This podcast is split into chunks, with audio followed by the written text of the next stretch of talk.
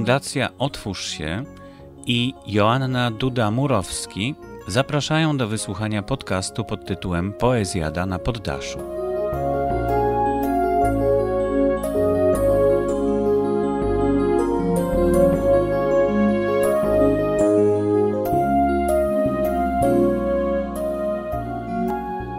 Mamy bardzo rozbudowany temat związany z aktualnym stanem, jaki panuje nam już e, ponad rok. Czy skutkiem ubocznym pandemii są zmiany w naszej psychice? I przede wszystkim witam Was po kolei, tak jak Was widzę. Grzegorz Rogala, jesteś sam czy z małżonką Ewą? Moja żona jest w zapleczu z tyłu i robi dekoracje świąteczne niestety, także na razie jest wyłączona. Ale dołączy do nas. Mam nadzieję. Okej. Okay. Sławomir Olszamowski, witamy. W momencie, jak chciałam przedstawiać Ewa Scott, coś pod biurkiem szuka, ale Ewa Scott, Ola Sztek, witamy. Filar naszych spotkań, doktor filozofii Marek Żmijewski i e, pierwszy raz e, Wioletta Kołodnicka, aktorka naszego teatru Poezjady i od razu e, ja się tu tak po szarogęsie chciałabym oddać głos właśnie Violetcie, bo Violetta jest... E, Zaznaczam spotkanie wirtualne na Zoomie. Violetta jest aktualnie chora na COVID. I z Violettą rozmawiałam dwukrotnie. Pierwszy raz była podekscytowana i wzburzona, zdenerwowana, że jej przypuszczenia o chorobie spowodowały ścięcie paniczne, prawie o zawał serca i e, zbuntowanie oskarżałaś media o sianie paniki. To jest jeden temat, który zaraz powiesz. Dzisiaj mówiłaś już troszeczkę e, spokojniej, dlatego że dopadła cię mm, w tej chorobie jednak temperatura i już... Ale nie zmieniam zdania swojego. Nie zmieniasz zdania, zaraz się wypowiesz, nie. ale się już zaczynasz źle czuć. Ciekawostką jest, że pracujesz w przedszkolu i chciałabym, żebyś najpierw tak od strony praktycznej jak jako poszkodowana, której do, dotknął ten wirus, opowiedziała o tym, co, co chciałaś mówić. A więc witam jeszcze raz serdecznie Was wszystkich. Tak, e, dopadł mnie wirus i tak naprawdę hmm, z początku cały czas myślałam, no tak, jest wirus, tak jak pewnie każdy inny, e, za dużo się o tym mówi, sieje się panikę. I w momencie, kiedy spotkało mnie to, kiedy dowiedziałam się w poniedziałek, że mój test na koronawirus jest pozytywny, a zrobiłam go tylko dlatego, że nie, że się źle poczułam, po prostu straciłam smak i węch. Tak nagle, w sobotę rano. Nie czułam nic. I to mnie troszeczkę, troszeczkę zaniepokoiło. Z racji tego poszłam e, w niedzielę tak do szpitala, zrobiłam sobie ten test razem z moim przyjacielem, bo on też chciał się sprawdzić, bez żadnych objawów oczywiście. No i w poniedziałek od razu pozytywny zadzwonili, poinformowali, e, jak muszę się zachowywać, jak ostrożności zachowywać. Jeżeli mam psa, no to oczywiście mogę wyjść, ale byłoby dobrze, że gdyby pies się załatwiał w domu. No, Trochę mi to... Na toaletę. Tak, na toaletę, dokładnie. Trochę mnie to zbulwersowało, więc powiedziałam, co o tym myślę.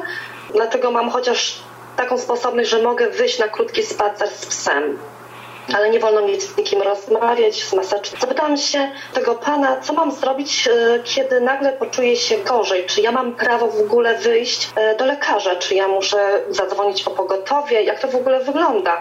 W końcu mam COVID, prawda? Więc choroba, która jest śmiertelnie, która jest śmiertelna. On do mnie mówi, że może, on do mnie mówi, że mam prawo wyjść do lekarza, Muszę tylko zadzwonić, poinformować, e, że jestem chora i lekarz musi zorganizować, jakby albo on przyjeżdża do mnie, albo po prostu ośrodek jest wypróżniony, jest pusty i tylko ja przychodzę tam.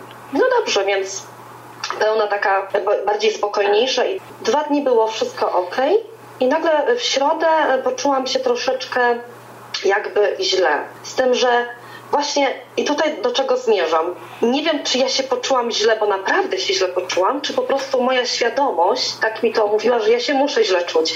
Bo przecież słyszę od roku czasu, że COVID jest coś okropnego, że wszyscy ludzie mają problemy z oddychaniem. Więc nie wiem, czy sobie to wkręciłam, że ja też muszę mieć, przecież w końcu mam COVID, więc musi się coś ze mną złego dziać. Nie może być tak, że jest bezobjawowy, no bo jaka choroba jest bezobjawowa? Nie potrafiłam tego w ogóle jakoś tak ogarnąć. I wpadłam w panikę, gdy zaczęłam e, troszeczkę się źle czuć, a nie potrafiłam sobie przypomnieć te momenty, kiedy byłam naprawdę chora, kiedy raz w życiu miałam grypę, e, leżałam w łóżku przez 5 dni z temperaturą 40 stopni gorączki. Nie pomyślałam nawet, że ja mogę umrzeć. A tutaj poczułam się tylko źle i już w panikę wpadłam i już mój partner tak samo, trzeba do lekarza. No i zaczął się cyrk, bo muszę to tak nazwać, bo nie potrafię tego inaczej określić. Mm, wiedząc, że mam takie prawo iść do lekarza, że zostanie mi udzielona pomoc, dzwonię do mojego lekarza domowego, informuję, że potrzebuję e, wizytę, że jestem chora na COVID, mam troszeczkę problemy z oddychaniem, tak mi się wydawało, gorączka przy tym. I nagle się okazuje, że zostałam potraktowana jak, jak trendowata, bo tak się poczułam. Absolutnie. Jak trendowata. Trendowata. Tak absolutnie nie mam prawa wyjść, mam, jestem chora na COVID, ja nie mam prawa wyjść. A jeżeli jest, mam problemy z oddychaniem, to oni nic mi nie mogą w stanie pomóc, to muszę od razu zadzwonić na pogotowie. I to powiedziała pani, która obsługuje telefon, żeby umawiać chorych ludzi na wizytę, która nie ma żadnych kwalifikacji do tego, żeby leczyć ludzi od razu nawet nie chciała mnie połączyć z lekarzem, bo wiem, że na przykład mój lekarz ma troszeczkę inny stosunek do tej choroby. Ma takie podobne zdanie jak ja, że to jest po prostu wirus, który jest nowy, tu i nagle ktoś wynalazł, wymyślił, nie wiem, e, kto nazwać, e, żeby zacząć sprawdzać ten wirus. Panika się zasiała w mediach i, i i nie mogłam w ogóle uzyskać konkretnej odpowiedzi, gdzie mam się zgłosić, co mam zrobić, więc ta panika jakby u mnie narastała jeszcze bardziej że nikt nie jest w stanie mi pomóc, nikt nie chce do mnie przyjeżdżać, przyjechać. Mój e, partner chyba nie wiem, nie chcę skłamać, ale z 5 czy 6 telefon, telefonów wykonał, już później do szpitali, już nawet mieliśmy praktycznie wizytę umówioną, gdzie miał lekarz taki dyżurny przyjechać do mnie po południu, bo on zaczynał pracę o godzinie 13, mm, więc musiałam trochę się naczekać na niego, ale też nie przyjechał, bo nagle się okazuje, że twierdził, że on mi nie może pomóc, ja muszę się po prostu zgłosić do szpitala, jeżeli mam problemy z oddychaniem. I po takiej walce telefonicznej z tymi wszystkimi ludźmi, słuchajcie, e, w końcu zadzwoniliśmy na pogotowie. No to też nie było takie proste, bo już teraz nie pamiętam, gdzie to mój partner zadzwonił, ale w każdym bądź razie został poinformowany, że jeżeli weźmiemy, weźmiemy pogotowie, to wtedy oczywiście będę musiała za to zapłacić, jeżeli e, się okaże, że to było zbędne. Także e, jeśli chodzi tutaj o, o ten cały cyrk, to, to, to naprawdę coś niesamowitego, to trzeba przeżyć. Przyjechało pogotowie i zbadali mnie. Znaczy zbadali, ile mam, czy mam wystarczająco tlenu w płucach, znaczy w organizmie, e, zbadali moje ciśnienie, zbadali temperaturę. Okazało się, że tlenu mam 98%, czyli ze mną jest wszystko w porządku. Nie mogłam się dusić. Nie ma takiej opcji. I ten człowiek uświadomił mnie, że takie przypadki, w którym ja się teraz właśnie znalazłam, oni mają naprawdę mnóstwo przyczyn takich ludzi, bo psychika tak działa, że oni po prostu myślą, że jak się ma covid to się po prostu umrze. I to panika powoduje, że człowiek się zaczyna bać. I to okropnie bać się. Ja nigdy w życiu się tak nie bałam, a przeżyłam w swoim życiu już dosyć dużo, ale nigdy nie poczułam takiego strachu, jak, jak właśnie w ten tą środę, kiedy dawało mi się, że w ogóle jak dowiedziałam się, że mam COVID, a później jak się już dowiedziałam, że mam jeszcze tą y, gorszą odmianę, tą zmutowaną, to już w ogóle, to już po prostu działy się dziwne rzeczy ze mną, gdzie, gdzie tak generalnie zawsze staram się wszystko trzymać na wodze i spokojnie. Także no... To tyle właśnie... Nie, nie jestem zaszczepiona i nie, i nie chcę być zaszczepiona.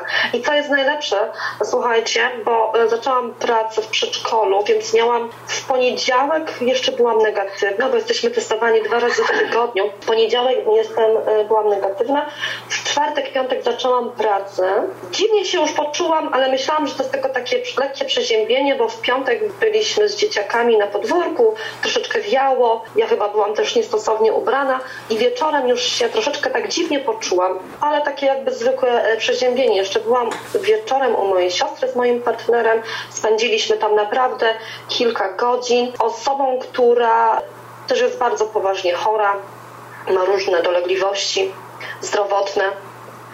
I co się okazuje? Nikt nie został zarażony przez nas. Nikt. Mam dwóch synów, którzy tak samo są negatywni. Przedszkole było przetestowane, nikt w mojej grupie nie jest zarażony. Z rodziną tak samo, Wiele nikt nie jest zarażony. Wielu ani dzieci, ani inni współpracownicy w przedszkolu nie. Nie, ani nic. Dokładnie. Mimo, I że to jest nimi, najlepsze jeszcze. że przebywałaś jeszcze ci- już będąc chora. Tak. e, I co jeszcze jest bardzo ważne, słuchajcie, co chciałabym poruszyć ten temat, co, co właśnie zauważyłam, co się dzieje z ludźmi.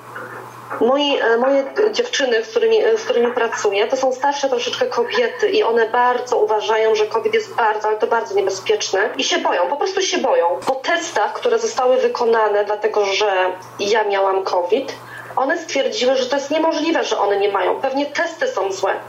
Do tego stopnia ludzie twierdzą, że COVID jest tak zaraźliwy, że jeżeli się będą z kimś rozmawiać, nawet nie wiem, przez 5 minut, 10, a już w ogóle ja spędziłam praktycznie 8 godzin w przedszkolu z nimi, one po prostu nie mogły w to uwierzyć. Zażądały, żeby znowu ponownie zrobiono im testy. No zrobiono i znowu wyszło negatywnie i mimo tego stwierdziły, że pewnie te testy nie są dobre. Także no nie wiem, czy to tak właśnie ten strach powoduje u ludzi, że myślą troszeczkę inaczej, jakby nie sobą, jakby po prostu myślą, nie wiem, no właśnie ciężko to nazwać, co się dzieje w takim człowieku. Myślę, że to wszystko media aż za dużo, aż za mocno zrobiły, spowodowały ten strach. Jeszcze raz? Można wtrącić się trochę, uzupełnić Tak, tak. Proszę bardzo. wypowiedź, że ja bym trzy dni temu dokładnie próbował powiedzieć co, to, co ty, tylko że no, ja sam nie, nie mam tego COVID-u, ale dowiedziałem się, że mój brat rodzony trzy dni temu jest teraz na, na stacjon podłączony, uśpiony. Człowiek, który biegał i strzegł się w ogóle wszystko, co, co tam było. Jest odpowiedzialny, ma firmy, jakieś... No, robił wszystko według wszystkich przykazań z tym związanych, a teraz leży, jego córka napisała mi no, pół godziny temu e-maila, że został wprowadzony w sztuczną śpiączkę i po prostu leży i podłączony i nie wiadomo co z tym w ogóle robić. Czyli, że ten przebieg, co ja chcę powiedzieć, Mhm. przebieg może być zupełnie różny i dramatyczny. Dokładnie, ale czy też to nie jest tak samo jak na przykład zwykłą grypą? Przecież mnóstwo ludzi też umiera na grypę. Tylko ten wirus nie jest przez media rozmuchiwany i być może nawet nie zdajemy sobie z tego sprawy, że taka zwykła grypa przepraszam, też jest. Niestety, no, ten, te- teraz grypa jest jakoś opanowana, ale była hiszpańska grypa, była Dokładnie. która 50 prawie czy 100 milionów według innych kosztowała y, istnień ludzkich. Po pierwsze, Dokładnie. No. Ale co chcę powiedzieć? y, Ja uważam po prostu, że strach powoduje, że my jesteśmy bardziej chorzy przez to. Bardziej źle się czujemy. I, I to właśnie też powoduje, że ludzie naprawdę y, bardzo panikują. I tak jak mi ten sanitariusz powiedział, on musiał się mnie zapytać, czy chcę do szpitala. Powiedziałam, że nie, bo widzę, że jest wszystko ok. I w tym momencie jakbym się poczuła od razu lepiej. To jest w ogóle niesamowite, jak ludzki mózg funkcjonuje. Poczułam się od razu dobrze, jakbym była już 100% zdrowa, bo mnie ktoś uświadomił, ktoś z medyków, e, że jest ze mną wszystko w porządku. Że ja nie umieram, że jest wszystko ok. Ale są ludzie, którzy po prostu mimo tego oni chcą do szpitala. I to też wzrasta jakby, brakuje mi słów, po prostu wzrasta to, że tyle ludzi jest zachorowanych, bo to jest wszystko odnotowane, że tyle ludzi choruje na koronawirusa i to jest później podawane, więc ludzie coraz to bardziej się boją, że tyle ludzi chorych. Tylko musimy wiedzieć, No, musimy też mieć to świadomość tego, że Niewątpliwie jest. To, jest- Tak. Ja nie wątpię w te dane, które tam pokazują, co się na całym świecie dzieje. Czy to jest takie dramatyczne, czy jak to ocenić, to diabli wiedzą. Ja sam nie wiem, nie, nie znam się na tym, dlatego wierzę jakimś tam lekarzom, pandemistom, czy jakimś innym ludziom, którzy się tym zajmują i Tak, tylko są lekarze, którzy mówią co innego. Są lekarze, którzy mówią, że COVID jest bardzo niebezpieczny. Są lekarze, którzy uważają, że COVID jest e, wirusem nowym, dlatego ludzie się go boją, bo jeszcze nie są do niego przyzwyczajeni, ale on tak samo jest jak inne wirusy, które też mutują co roku, są inne. Tylko dlaczego ludzie, tego, tego tak zauważyłam z mojego otoczenia, dlaczego ludzie nie chcą wierzyć w to, co lekarze inni mówią to, że nie jest aż tak niebezpieczne, tylko wolą wierzyć w to, wolą wierzyć w słowa lekarza, który mówi, że ten wirus jest śmiertelny. To też jest bardzo takie e, dziwne, prawda? Znaczy tak mi się wydaje. Ja chciałem tylko to powiedzieć, jak opowiadałeś swoją historię, że ja bym trzy dni temu powiedział, pewnie masz rację. Ale teraz mój brat leży w śpiączce podłączony. Rozumiem. Jeśli można zabrać głos, no mi się wydaje, że to są takie dwa, jakby dwa różne tematy. Z- Że z jednej strony jest to taka choroba nieobliczalna. Ja powiem szczerze, że nie znam osobiście, nie słyszałem o nikim z mojego otoczenia, kto by umarł na jakąkolwiek grypę, chociaż były kiedyś bardzo groźne grypy. Ale na zwykłą grypę nie pamiętam, żeby ktokolwiek. Natomiast w tej chwili w otoczeniu są ludzie, którzy umarli na covid rzeczywiście. Także ta choroba jest rzeczywiście, ona jest po prostu nieobliczalna. Natomiast e, to, co, to, co mówisz o, o działaniu strachu i w ogóle psychozy, mm, to jest ewidentne, to, to jest od, od dawna znane i niezaprzeczalne absolutnie. Działa to w obie strony. Że objawy można dostać no, na skutek tylko samego właśnie tego, co w telewizji mówią, na skutek Tak. sugestji, ale można tak samo mm, się pozbyć tych objawów, jeśli człowiek zmieni nastawienie psychiczne i to dosyć szybkie, no to jest ewidentnie bardzo ważne to, co powiedziałeś. Ale zupełnie osobną, osobnym tematem jest sama choroba i no to tutaj trudno wydaje mi się, że no, za dużo dyskutować, no bo ta choroba naprawdę jest po prostu nieobliczalna. To jest jedyne, co o niej można powiedzieć. Denerwuje strasznie, po rok Jednych, jednych ludzi w ogóle nie dotknie, e, przejdą drugich? w ogóle nic, a inni umierają po prostu. Naprawdę umierają. I to, to właśnie już w tej chwili się mówi wyraźnie o tym, że, że dotyczy to ludzi też młodszych. Coraz częściej, że no znam przypadek, nie wiem Marek, też nie wiem czy słyszałeś o tym, że zmarł mąż Ani Zięby. tak, tak, tak. To słyszeliśmy. No, no to słyszeliśmy. Przezdrowy człowiek, no, nic mu nie dolegało, nie miał żadnych przedchorób, niczym nie był No, jakiś jakiś tam... No. Pewnie, że nie był zbyt młody, ale też 60 to jeszcze nie jest no, bo taka starość. To jeszcze ujdzie, to jeszcze młody. Czekajcie, bo prosi o głos Ole, Ola Sztek. No, ale w każdym wypadku, no po prostu trzeba zda, zdać sobie sprawę z tego, że nawet przy medycynie, opiece medycznej na wysokim poziomie, no nie zawsze jest gwarancja, że się uda. Ola Sztek. Tak, ja myślę, że w tej sytuacji, w której jesteśmy, musimy bardzo myśleć kolorowo. Nie możemy myśleć w kategoriach tak, nie, czarno-białych, bezpieczne, niebezpieczne. Jedni lekarze mówią prawdę, drudzy kłamią. Ja myślę, że tutaj w tym wypadku wszystko jest możliwe. I różne objawy, i lekarze mają, nie można powiedzieć, kto ma rację, kto nie ma racji, bo de facto nie wiemy nic o tym wirusie. Nie mamy praktycznie znajomości tego wirusa, nie ma na niego lekarstwa. Otóż to. Są szczepionki nowej generacji, której nie znamy działań ubocznych, nie znamy w ogóle jej działania tej nowej generacji szczepionki. Praktycznie nie wiemy na ten temat nic. Jedyne, co możemy powiedzieć, to są te fakty, które możemy zaobserwować. Moja sąsiadka trzy dni temu umarła na covid -a. Mam w moim towarzystwie przyjaciół kilku ludzi, którzy bardzo mocno na covid zachorowali, byli tygodniami w szpitalu, walczyli z życiem, a mam takich przyjaciół, którzy przechodzą to jak zwykłą grypę. Mam przyja- miałam przyjaciela basisty Emanuel Bez, który umarł na grypę kolonii, ale już lata temu. Także ja myślę, że to trzeba po prostu się otworzyć na wszystko, a wracając do naszego tematu psychiki, to sądzę, że im bardziej się polaryzuje, że ktoś jest bardzo za tym, że się na przykład w ogóle nie boi i to jest wszystko bzdura i jeden wielki spisek, wydaje mi się, że to jest taka polaryzacja, że wtedy w podświadomości ten strach jak- jakby się wypiera i potem jak się jest w takiej sytuacji, to niestety to potem wychodzi i może się odwrócić w, zupełną, w zupełne przeciwieństwo.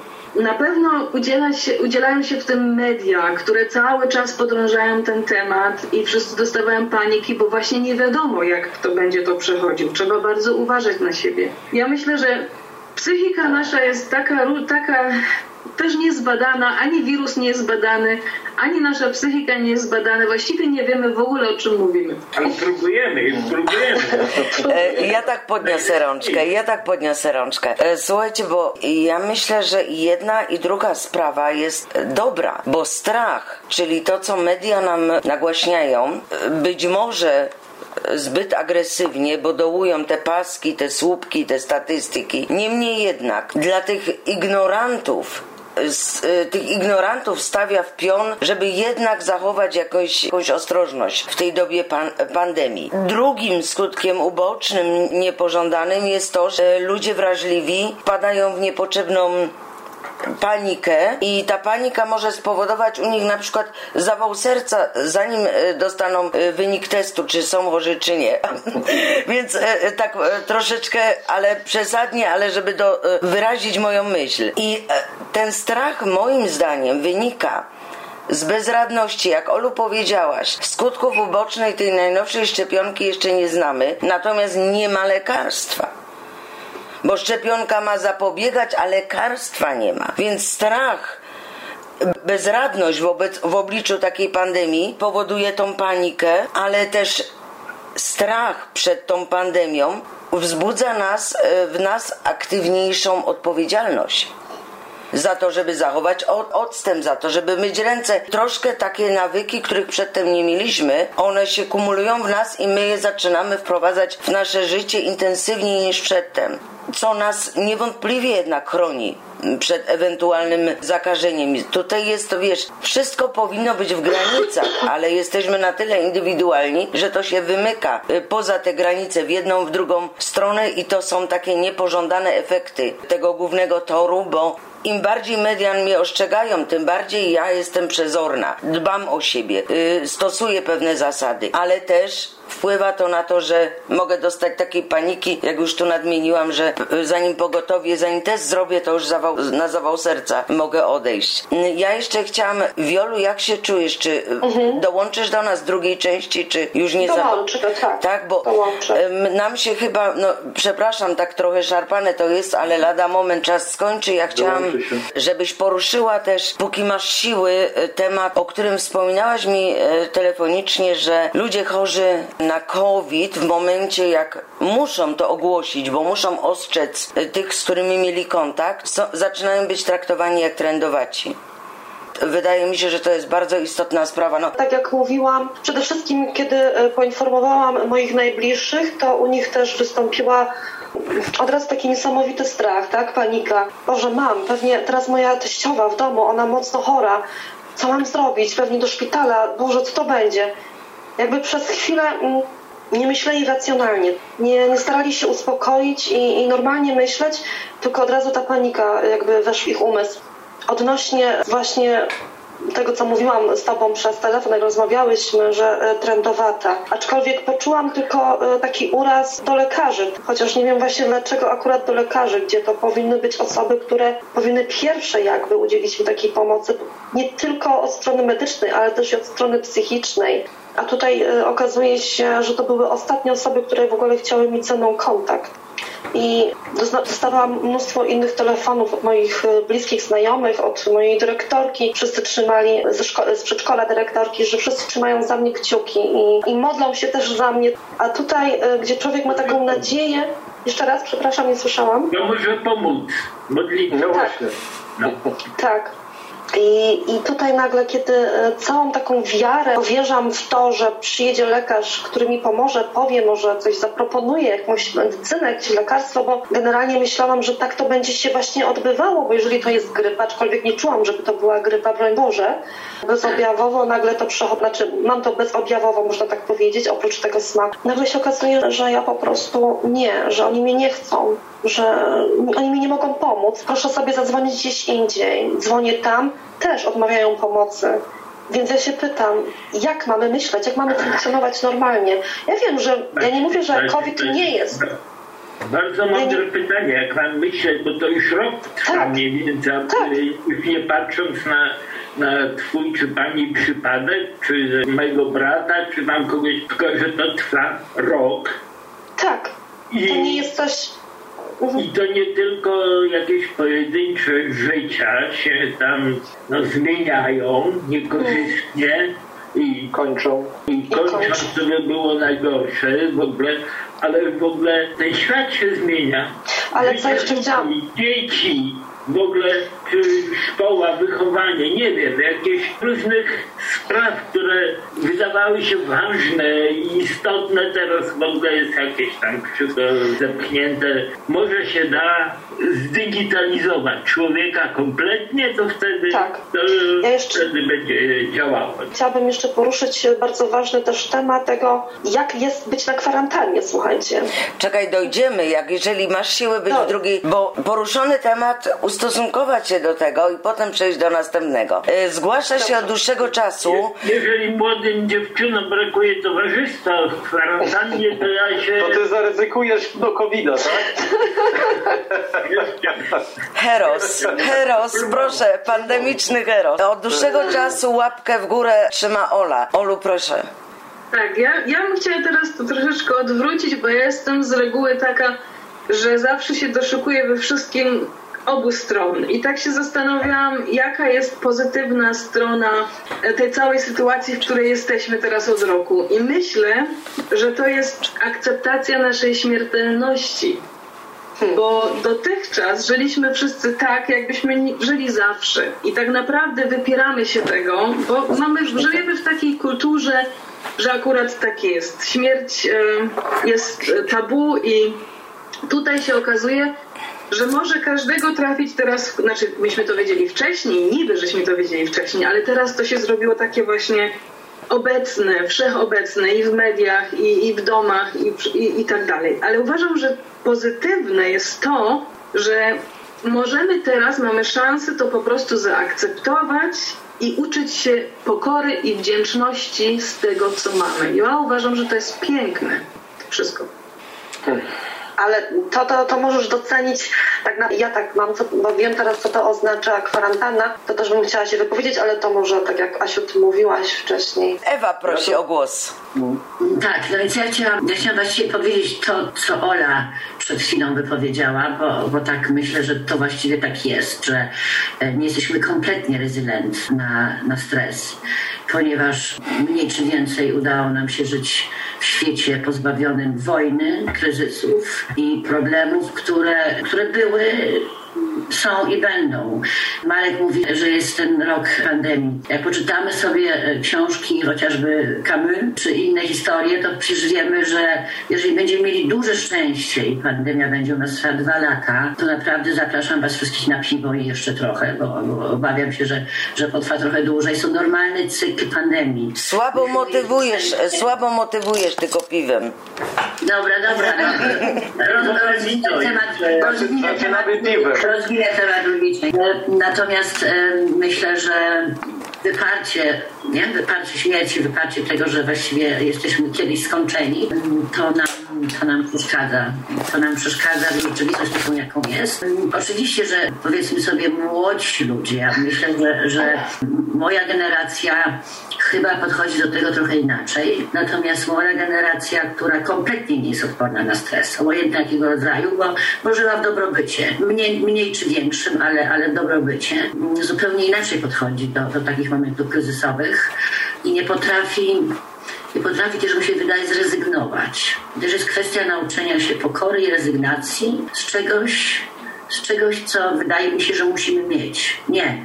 Nie musimy mieć wyjazdów co dwa miesiące na Majorkę, nie musimy mieć e, bez przerwy input z, e, z zewnątrz, nie musimy żyć non-stop poza domem i szukać nowych, nowych rozwiązań, które nam adrenalinę podniosą. E, A niestety tak uważam, e, chociażby ze względu na swoją pracę, myślę, że trochę doświadczenia złapałam, że jednak ludzie żyją są uzależnieni od adrenaliny. Muszą.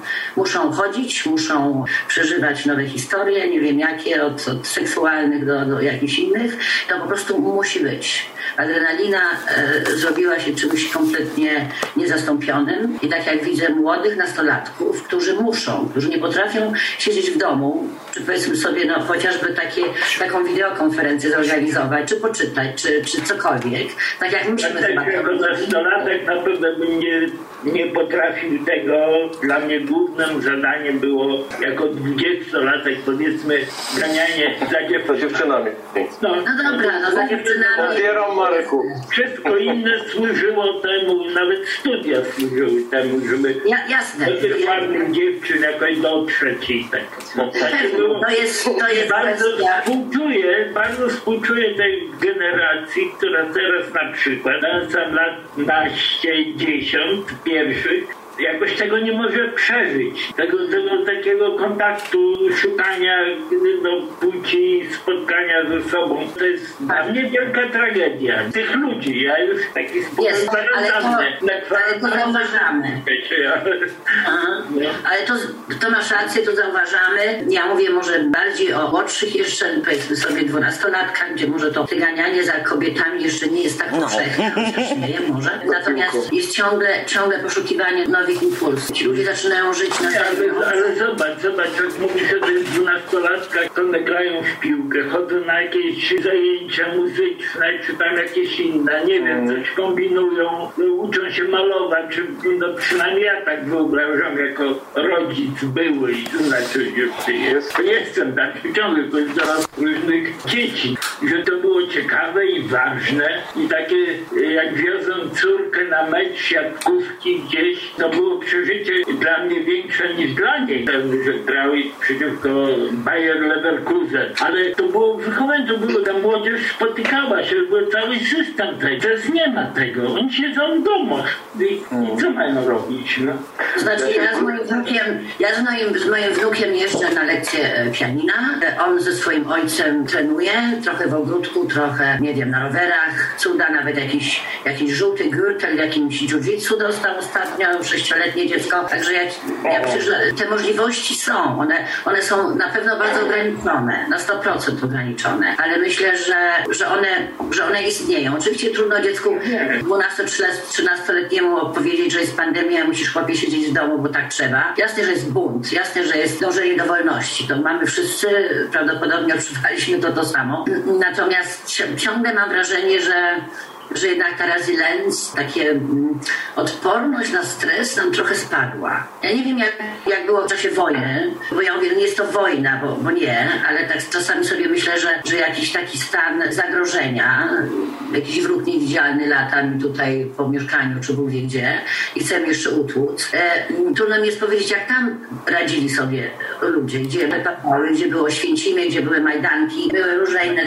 Trudno mi jest powiedzieć. nikt z nas z tego grona nie wie. Dlatego mówię, dzięki Bogu, ale to byłoby ciekawe do porównania, jak ludzie z tamtego okresu czasu przeżywali jednak taką historię jak wojna. To w ogóle to, co w tej filmie mamy, to jest w ogóle bez porównania. Natomiast to byłoby ciekawe, żeby porównać, czy to jest kwestia zmiany generacji, czy to jest zmi- zmiana szybkości y, życia, czy, czy co to jest. Bo tak bez porównań to trochę tak... y, Tak ciężko, no bo zawsze musi być jakieś odniesienie. Natomiast mi tego odniesienia brak.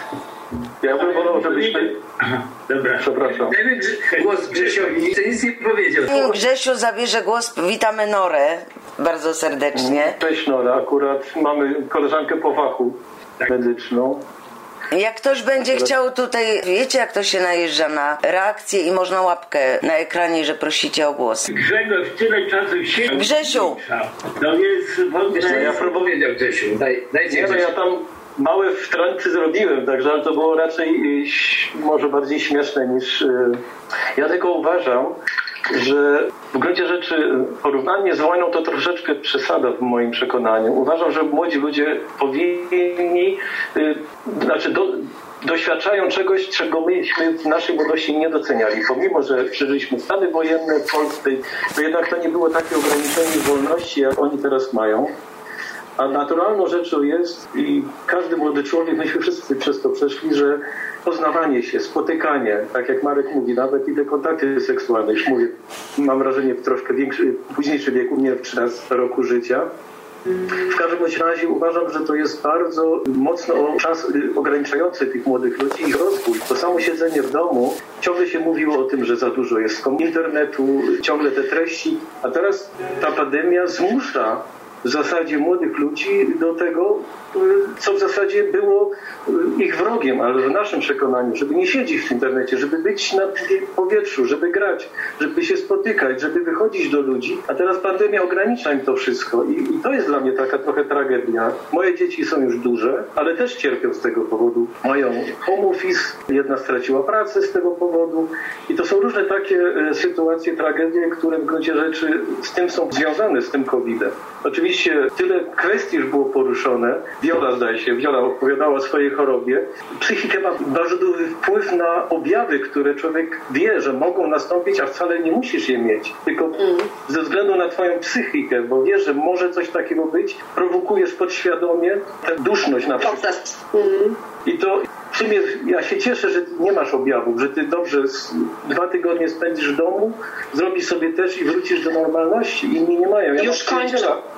Już kończę. Mój przyjaciel, no właśnie, widzisz, to jest, jesteś, wyglądasz, wyglądasz na zdrową i, i, na szczęśliwą. Ale ja ci powiem, że ja mój przyjaciel ze studiów zmarł, nie, nie zdążyliśmy się spotkać, zadzwonił do mnie i powiedział, Grzegorz, mam COVID.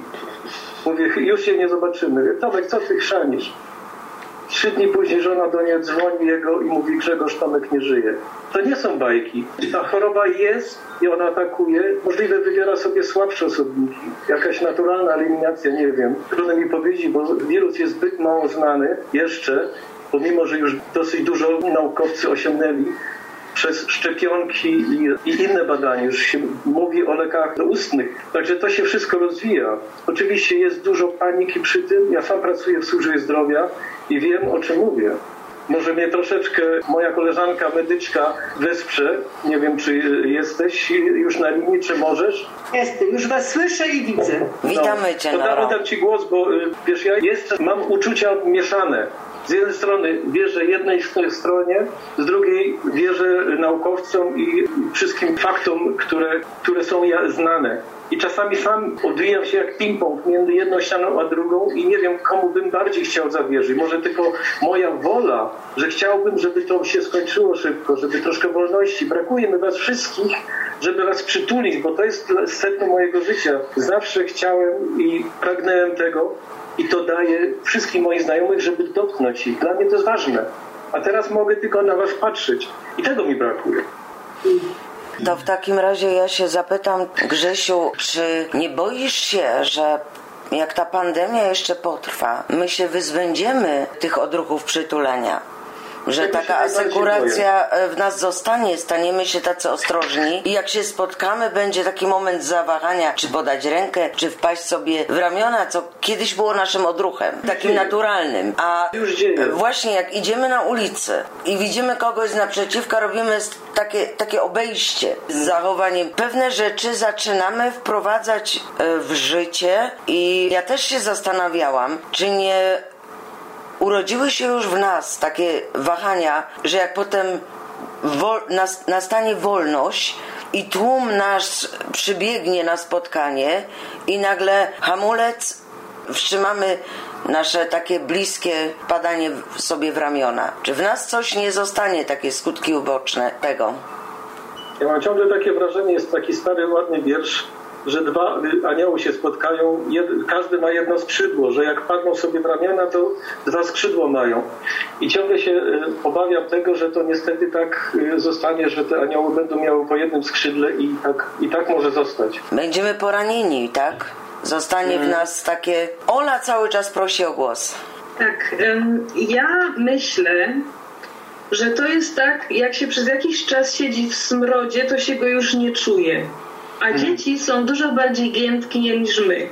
Nasze dzieci mają taki luksus, taki dostęp do informacji na całym świecie. Mają Netflix, mają komórki, mają internet, cały czas są w kontakcie. Ja wiem o czym mówię, bo moje mają 11 i 13 lat, a najstarsze 25. I nie mam absolutnie wrażenia, że one cierpią. One się dostosowują bardzo giętko, bardzo szybko I e, ja myślę, że dla nas, dlatego że myśmy się inaczej wychowali, dla nas, my, nam się wydaje, że to jest wielki problem dla tych dzieci. A ja uważam, że to nie jest problem, bo wszystko ma swoje dobre i złe strony, pozytywne i negatywne. Tak samo te dzieci teraz, one się rozwijają inaczej, ale to nie znaczy, że im będzie czegoś brakowało. One też za to coś dostaną, dostaną coś zupełnie innego, o czym nie, ma, nie mamy pojęcia, bo nie mamy takiej świadomości, powiedzmy takiej świadomości wirtualnej na przykład, jak one już mają, bo one już się z tym wychowały, a my nie.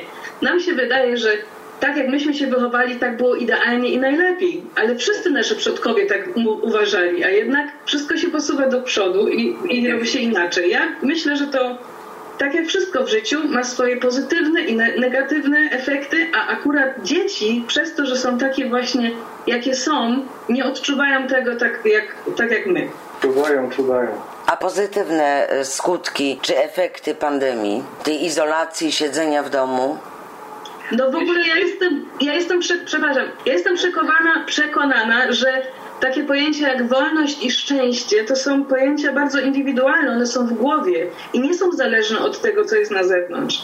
Bo jest jeden, jeden człowiek potrafi być w więzieniu, czuć się wolny, bo jest wewnętrznie wolny, a drugi będzie miał wszystko, a będzie się czuł niewolnikiem, bo zawsze znajdzie do tego powód. Ja myślę, że to jest taka sprawa, wychodzi z założenia tej temperamentu. No a przymusowa izolacja, czas spędzony w domu, czy nie zauważyliście, że daje nam czas, e, za którym przed pandemią goniliśmy i ciągle nam brakowało na, na coś na takie rzeczy jak e, otworzenie starego albumu ze zdjęciami, na wspomnienia, na nostalgię, na, na zastanowienie się nad sobą, podsumowanie siebie, swojego życia, na tą refleksję, załatwienie jakichś papierkowych, głównie bo tutaj artystów mamy na pęczki, zaległości, które gdzieś tam napoczęte czekały na lepsze czasy. I ten podarowany nam czas z przymusu czy nie pozwolił nam uporządkować wiele spraw, bądź przemyśleć wiele spraw? Jeżeli mogłabym e, coś powiedzieć, e, bo właśnie jestem przymusowo uwięziona. Tu masz rację, Asiu, tak. Ja z mojego doświadczenia znalazłam czas na przeczytanie w ciągu dwóch tygodni dwóch książek, gdzie wcześniej nie miałam na to czasu, bo cały czas zalatana, zabiegana, zapracowana, nigdy nie potrafiłam. Stephen King. Ja kocham Stephena Kinga. Ja w ogóle nie znam. Świetny no pisarz. Może, może poznamy, możemy się wymienić, jak będziesz znał. No właśnie, to będzie jakaś korzyść. Dokładnie. Ja opowiadania bizarne akurat kończę. Znaczy ja, ja, ja kocham horrory, nie wiem czy, No czy nie, ktoś no ja- w towarzystwie lubi, ale ja, ja, ja, wiem, teraz I ty, Wiolu, miłośniczka horrorów, narzekasz, że na wiadomość o covid dostałaś palpitacji serca i to cię mogło wykończyć. tak, to, tak, to właśnie jest słuchaj, niesamowite, prawda? Aczkolwiek do, do czego chciałam, do czego zmierzam. Więc tak, mam mnóstwo czasu, tak jak mówisz, na refleksję swojego życia, jakie było przedtem, jakie jest teraz, co straciłam, co zyskałam. Mam na pewno więcej czasu na rozmowy takie spokojniejsze z moim partnerem, e, na czym ubolewam i to chyba jest najgorsze, niemożność przytulenia własnych dzieci, bo moje dzieci są negatywne i ja jestem pozytywna, więc one muszą cały czas spędzać czas jakby w pokoju swoim tych wspólnych kolacji razem, wspólnych rozmów przy obiedzie. Tego mi najbardziej brakuje I, i to też mnie w jakiś sposób dołuje, że nie mogę przytulić swoich synów, ucałować, pogadać z moim młodszym synem przed snem, zawsze jak zazwyczaj to robimy. Właśnie takich normalnych czynności i teraz to doceniam. Ale właśnie zaczęłam to bardziej doceniać, kiedy mi to zabrano. Właśnie to chciałam powiedzieć, że jak nam czegoś brakuje nagle, to wtedy My sobie zdajemy zdajemy sprawę. sobie sprawy, że takie, e, takie małe, drobne sprawy, one dają najwięcej radości w życiu, one są najbardziej potrzebne. I nam się wydaje, że to zawsze będzie, a tak nie jest. Otóż to. I ja myślę, że po tym całym koronawirusie, jak już naprawdę zniknie, ludzie będą chyba bardziej się kochać. Tak mi się wydaje. Znaczy ja tak bynajmniej tego oczekuję. Ja będę bardziej doceniać zdrowie, życie i ludzi przede wszystkim. Przede wszystkim kontakty z ludźmi, gdzie jednak nie mamy w swoim takim normalnym życiu albo tym życiu przed COVID-em, nie mamy, nie mogliśmy, nie chcieliśmy, nie mieliśmy za bardzo czasu na spotkanie z rodziną, z przyjaciółmi. Zawsze uważaliśmy, że na pierwszym miejscu są inne rzeczy ważne, teraz nam tego brakuje. I ja myślę, że po tym wszystkim będziemy umieli jednak znaleźć ten czas na najbliższy. To znaczy, wiesz co, jak nawet krewni w Polsce, jak my wiemy, że możemy w każdej chwili do nich pojechać, to nie pasuje nam, nie mamy czasu i tak dalej. W momencie, jak wiemy, że nie możemy, wtedy dopiero doceniamy, jak bardzo byśmy chcieli, jak nam tego brakuje. Zakaz nam uświadamia. Jak to było, szlachetne zdrowie, ten tylko się dowie, kto cię stracił, tak? Stracił. I, Ja nawet do mojej byłej teściowej chcę pojechać, bo jeszcze żyję. chciałeś powiedzieć póki. No póki żyję, bo była fajna, mądrą, fajną kobietą, że moja rodzina się tam jakoś rozeszła, to w ogóle nie przeszkadza. Ja się z moją teściową nie rozstałem. Póki żyję, Brzmi podejrzanie, ma mam. 80 lat, to, to trzeba odwiedzić, to jak? No, nie Marku, ja, moja mama ma 99 skończone w grudniu zeszłego roku, czyli weszła śmiało w, dziewię- w setny rok Super, super. i od, od roku czasu nie mogę jej zobaczyć, a czas jest policzony w gruncie, że nie wiemy ile, czy mój, czy jej, ale No nie właśnie. mogę jej zobaczyć. To jest po, potrzeba mojego serca i wiem, że ona w Polsce mieszka w ośrodku i nie mogę tam pojechać, bo ja mogę do rodziny pojechać, ale jej nie zobaczę.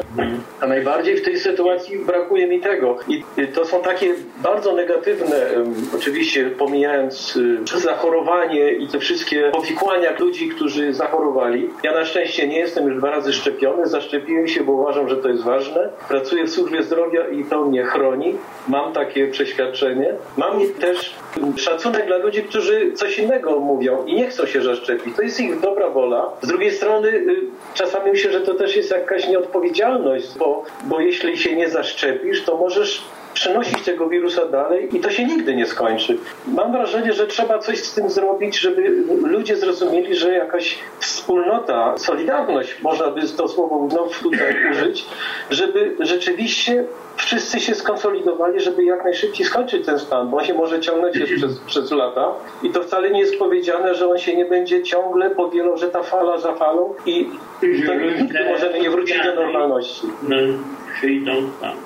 To mi się wydaje, że my tutaj właśnie się zderzamy z takim sednem natury ludzkiej, która nam, pokazuje nam tak wyraźnie, że są ludzie, którzy jakby potrafią stawić czoła tym tym doniesieniom, w ogóle tym faktom i, i tej sytuacji. W sensie takim, że, że po prostu się tylko próbują w tym wszystkim znaleźć, ochronić i tak dalej. Ale są ludzie, którzy absolutnie nie są w stanie jakby przyjąć do siebie w ogóle y, tego, co jest i, i wymyślają sobie, wchodzą w taki świat zupełnie nierealny tych wszystkich ciekawych pomysłów na temat Bill Gatesa, na temat tego, że w ogóle nie ma korony i że, i że w ogóle wszystko praktycznie funkcjonuje w tej chwili w sieci lub wśród nie- niektórych i to tylko świadczy o tych ludziach, którzy są rzeczywiście, jest, okazuje się bardzo dużo ludzi, którzy w ogóle nie są gotowi na to, żeby sobie z jakimkolwiek problemem tego typu poważnym radzić, czy, czy jakoś się stawić, stawić czoła temu wszystkiemu, to wolą uciec w bajki, w jakieś takie nieprawdopodobne historie i to się dzieje w tej chwili na dużą skalę okazuje się. Tak, to jest to, o czym mówiłam, że ludzie przestali być resilient, przestali dawać sobie rady ze stresem. Ja byłam trzy tygodnie temu, nie miesiąc temu, na takim workshop e, właśnie o, o, o ciekawych tych spiskowych teoriach dziejów. Nazwijmy to chipy, nie chipy w 5G, cuda, niewidy, małpy, nie małpy, w ogóle jakieś... e, Ja mówię, film taki zrobić, to powinien Oscara dostać, może jako jako horror rzeczywiście, bo to, to, to chyba wszystko idzie.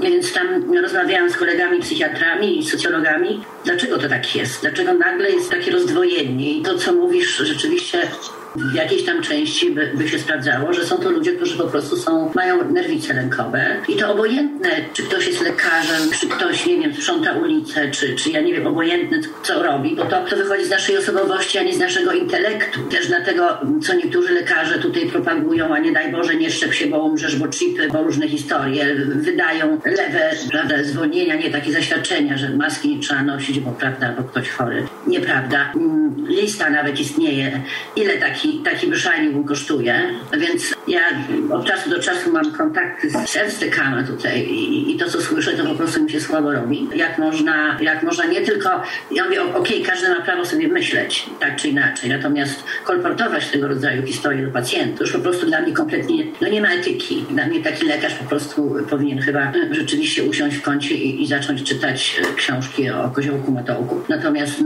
nie, nie propagować tego rodzaju historii. Co, jak mówi Grzesiu, oczywiście każdy ma prawo się szczepić albo nie, obowiązku nie ma, każdy sobie to bierze na ten, natomiast opowiadać bajki typu Gatesy i 5G, to przecież to, to w ogóle, to ja mówię, mnie to w tej chwili już śmieszy. Myśmy to wtedy na tym seminarium trochę roz, rozłożyli na czynniki pierwsze i zajęliśmy się osobowością tych ludzi, bo dla nas to było powiedzmy sobie ważniejsze. Jak dyskutować, czy też nie dyskutować, czy ignorować, bo jednak no, rozszerza się to w dosyć szybkim tempie i, i nie jest to też takie fajne. Ludzie się zaczynają bać, chipów, zaczynają się rzeczywiście bać chipów, zaczynają się bać szczepionek, że im, prawda, głowa gdzieś, nie wiem, zacznie lewoskrętnie działać, albo, nie wiem, jakieś rogi im wyrosną, nie wiem, mnie tam nie wyrosły, widzę, że Grzesiowi też nie, więc myślę, że... Jeszcze, jeszcze. Nie pokaż się Grzesiu dokładnie. To, wiesz, tyłu, z tyłu głowy. No, także e, prawda, też żabia, ani rybia jakoś nie posiadamy, więc e, tak, trochę trzeba chyba wierzyć. Ja się zgadzam ze wszystkim, co mówi 100%, tylko z oceną koziołka matołka nie. No szczególnie Matołka. To jest rewelacyjna książka. Ja kocham tą książkę i na, nią, na niej się wychowałam. To ja E, natomiast... Moje dzieci wychowują. No nie no, i dlatego mówię, dlatego przypomniała mi się jako, jaka jedno z super historii, siedzę i, i wchodzę w świat koziołka Matołka i tam też jest moje miejsce, natomiast nie, e, nie w szpitalu, czy nie w praksis. Tak jest moje. Przepraszam. Mocno powiedziałaś o tych lękach, o tych w ogóle teoriach spiskowych. To, jest trzeba zastanowić. To jest zaprzeczenie tego, co Grzesiu, Grzesiu mówił, solidarność ludzka. Że to wszyscy jakoś, każdy kto może, jakoś działa w tym kierunku, żeby to zagrożenie tą epidemią zmniejszyć, usunąć, a nie oskarżać drugich, czy szukać wrogów. Teraz wroga zwalczę, co wygram. Ameryka wygra przeciwko Europie, nie wiem, Anglia przeciwko komuś innemu. To jest okropny sposób myślenia, który zaprzecza w ogóle idei kultury europejskiej, no i idei przede kultury świata. Jest, jest humanitarne, nie? Bardzo pokorna jest Ola. Ona od pół godziny ma łapkę. Widzicie też to na ekranie, także prosimy Olu. Ja to dziękuję. Dobra, Ja, ja nie jestem ani psychologiem, ani socjologiem, ja tylko obserwuję ludzi. Ale znawcą możecie- ludzi jesteś. I oczywiście możecie mnie skorygować, jak to widzę źle, ale z tego, co ja zaobserwowałam, to ludzie, którzy wierzą w takie różne spiski, mają osobowość ofiary. Szukają zawsze winnego, nie są w stanie albo boją się podjąć odpowiedzialność za ich życie, nie są w stanie uwierzyć w to, że mają odpowiedzialność za swoje życie. Po prostu mają taką potrzebę, że ktoś musi być temu winny, że musi być jakiś spisek, są po prostu jakby bezradni. I to jest taki rodzaj ich bezradności. Ale wracając do tej, wracając do tej szczepionki, to na przykład y, ja jak ja bym zaczęła, znaczy ja najpierw zaczęłam się informować, stwierdziłam, że informacje są bardzo sprzeczne i skoncentrowałam się do tego, do faktów, na które każdy, każdy może podpisać. Faktem jest, że nie znamy wirusa, faktem jest, że nie ma na niego lekarstwa. Faktem jest, że przynajmniej połowa tych szczepionek są nowej generacji, która jest niezbadana naukowo na długotrwałe działania uboczne. I z tego względu ja nie mam nic przeciwko tej szczepionki, ale ja ją zrobię dopiero za parę lat. A jak do tego czasu umrę, czy na covid czy w samochodzie, czy spadnę ze schodów, trudno, jestem na to przygotowana psychicznie.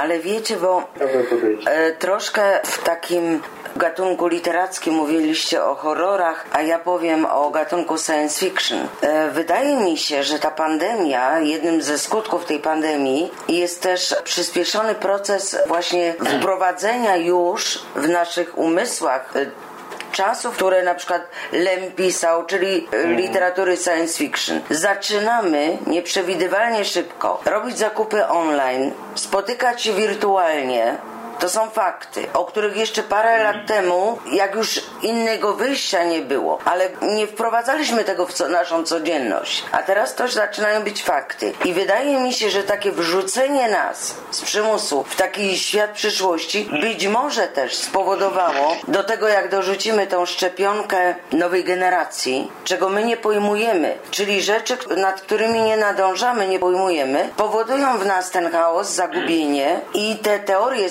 spisowe chipów, tego śledzenia, już nie tylko dromami, ale wszystkim innym i w tej przezroczystości, że jesteśmy czytelni i, i śledzeni dzień i noc przez wszystkich, a już szczególnie przez jakieś służby, które mają do nas dostęp jakimiś kanałami. Po prostu dużo z tej fikcji weszło w nasze życie i myśmy chyba popadli w taką lekką obsesję, że wskoczyliśmy w te, w te filmy takie, gdzieś tam w psychice. Ja chcę Was wszystkich przywitać. Byłam spóźniona i dlatego nie wiem, co już o czym mówiliście. Ale się nasuwa tylko jedna rzecz, że ta epidemia to nie jest nic nowego. My jesteśmy, spotkała nas sytuacja kryzysowa, która naszego pokolenia do tej pory nie spotkała. Myśmy nie przeżyli wojny, myśmy nie przeżyli strasznych rzeczy. To jest pierwszy raz taki kryzys, gdzie jesteśmy, nie, jak gdyby spotkaliśmy się, co jest takie, jak gdyby, gdzie jesteśmy bezbronni. I oczywiście każdy ma swoje mechanizmy obronne i reaguje tak jak, tak jak reaguje w każdej sytuacji kryzysowej. To znaczy wypiera, nie ma. Ciekawe nie ja, tylko kto inny. Są po prostu różne takie mechanizmy obronne, które należą do osobowości pewnie, ale też i brak wiedzy, tak mi się wydaje, to też powoduje to, że próbujemy sobie coś wytłumaczyć. Nie? Dawni ludzie sobie tłumaczyli różne zjawiska bogami czy czymś tam. Ja, ja nie wiem, y, z tym Grzesiu mówiłeś, czy my się kiedykolwiek będziemy jeszcze przytulać. Ludzie przeżyli ospę, przeżyli hiszpankę, to było tyle epidemii na świecie i jakoś to przetulanie nam, ludziom nie przeszło. Bo jest to nasza potrzeba, taka naturalna potrzeba, że to na pewno każdy za tym tęskni, to znowu będzie. Ja podejrzewam, że po takim okresie, gdzie będzie jakaś też i no, no lęk, taka trochę ta nieufność, to nam też na jakiś czas zostanie ale jak się wszyscy zaszczepimy, na mRNA szczepionka to nie jest takie całkiem nowe, to ma prawie 20 lat i jest stosowane w leczeniu raka, także to nawet się nazywa takie szczepienie przeciwko jakiemuś rakowi. To tej, dlaczego akurat to w tej chwili wprowadzili, nie wiem, ale metoda jest stara, sprawdzona i, i bardzo sprawdzona, bo tych chorych na raka, jak wiemy, kontroluje się co kwartał, nie? Co pół roku przez ileś tam lat. Więc no to a następna rzecz to jest właśnie, Olu, też co mówisz, że do tej pory przy, nawet przy ostatniej epidemii, to jest na przykład ospy, to były lata 60. w Polsce. Mhm. Nie było, znaczy jeszcze był tele, telewizja była, ale telefony, internet, to ten dostęp do wiedzy, który my w tej chwili mamy, do informacji, tego ludzie przedtem nie mieli. Wyobraźcie sobie te czasy Hiszpanki, kiedy nie było informacji, to było tylko radio, nawet też nie wiem, ale nie, radio chyba było, nie? Było, było. I gazety, ale głównie gazety były. Gazety, to też były gazety. I jaki to był strach My jesteśmy, my patrzymy cały czas na to, czego nie ma. Nie możemy się ruszać, nie możemy to, nie możemy tamto, wszyscy marudzą. Ale ile my mamy, my możemy się widzieć, my możemy się słyszeć, czego poprzednie pokolenia, które były w takiej sytuacji, jakiej my teraz nie miały. Ja mam kontakt z moją rodziną w Polsce, czy moimi polskimi przyjaciółkami w tej chwili nawet bardziej jakiś taki intensywny, bo mają więcej czasu. I, i się widzimy i przez Messengera możemy rozmawiać. I faktem jest też, że ten nadmiar wiedzy i niesprawdzonej, bo teraz jest może nawet nie nadmiar nie wiedzy, tylko informacji, tak. Mhm. I że każdy może coś powiedzieć i to idzie w świat. I każdy to może przeczytać i każdy to może usłyszeć. I to najprawdopodobniej też powoduje jakiś taki niepokój i, i chaos myślowy, że nie wiadomo czego. Każdy znajdzie swoje informacje, których potrzebuje, których szuka.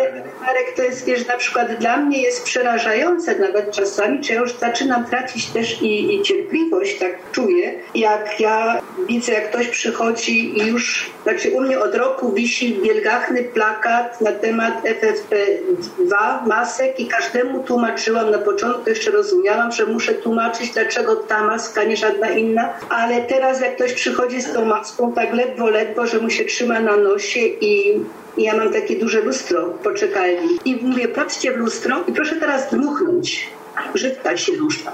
Mówię, aha, nie, ta maska nie jest szczelna. Tłumaczę, dlaczego to powinno być szczelne. Jeżeli po roku ktoś mi mówi, ach, to tu nam tego nikt nie mówi, albo nieprawidłowe informacje. Wiecie co, jak ja wiem, że może to nie jest czas na robienie wykładów, ale taki wirus to jest coś tak, nie że to małe, to jeszcze taki inwalida, że bez nas nie zamieć przeżyć. Jak się go gdzieś tam zostawi na ulicy, to on po prostu umrze. On potrzebuje żywiciela, on potrzebuje człowieka albo jakiejś zwierzę. Więc jeżeli, jeżeli mu odetniemy tą, tą drogę, żeby przejść, żeby przeskoczył z jednego do drugiego, to on po prostu nie będzie żył bez nas. Zgadza się. Tak. To my to, i dlatego jest takie ważne, nie tam czy trzy osoby z pięciu domów, czy dwa metry, czy cały idiotyzm, którego się już nie da słuchać. Ja nigdy nie byłam dobra w uczeniu się na pamięć. Ja musiałam coś najpierw zrozumieć, żeby to zrozumieć. I jeżeli to tej logiki w tym całym tłumaczeniu nie ma. Ja nie słyszałam nigdy w telewizji, żeby mówili ludzie, ten wirus, on jeżeli jest w jednym człowieku, to on już jest przegrany bo on albo go nasze własne siły odpornościowe zniszczą i on zginie, albo wygra i razem z tym człowiekiem pójdzie do trumny i zginie. Czyli tak czy tak zginie. Jego jedyną szansą na przetrwanie jest znaleźć następnego żywiciela, gdzie się może przykleić. Nie na temat miozy, mitozy wszyscy w szkole słyszeli i wiedzą, że on potrzebuje tego drugiego. Więc jeżeli zatkamy mu tą drogę, tą możliwość przejścia i to można zrobić tylko dobrą maską, bo maski chirurgiczne to jest pomyłka. One są na salę operacyjną dobre. Tam, gdzie chirurg może dobrze oddychać, gdzie mu u góry wyciąg wyciąga powietrze, Maska chirurgiczna jest, Marek wie, jak ja mówię, żeby chirurg noża nie oblizał, ale oddycha się tam, gdzie opór powietrza jest najmniejszy, czyli nie przez ten flis, tam tylko, żeby nie napluć oczywiście, nie? bo musi być sterylne pory operacyjne. Ale poza salą operacyjną ta maska nie ma nic do szukania. Ona nie chroni ani tego, kto ją nosi, ani otoczenia, bo jeżeli ktoś w zamkniętym pomieszczeniu przy tym wirusie teraz P1 10 minut wystarczy pomieszczeniu, które ma 10 metrów kwadratowych, żeby to powietrze było skażone. I jeżeli my, każdy z nas, będzie siebie traktował jako tego, który być może już dzisiaj zarażam, nie wiem, więc robię wszystko, żebym tego mojego wirusa nikomu nie dała, to ten wirus nie ma szans na przeżycie. Ale to trzeba wiedzieć.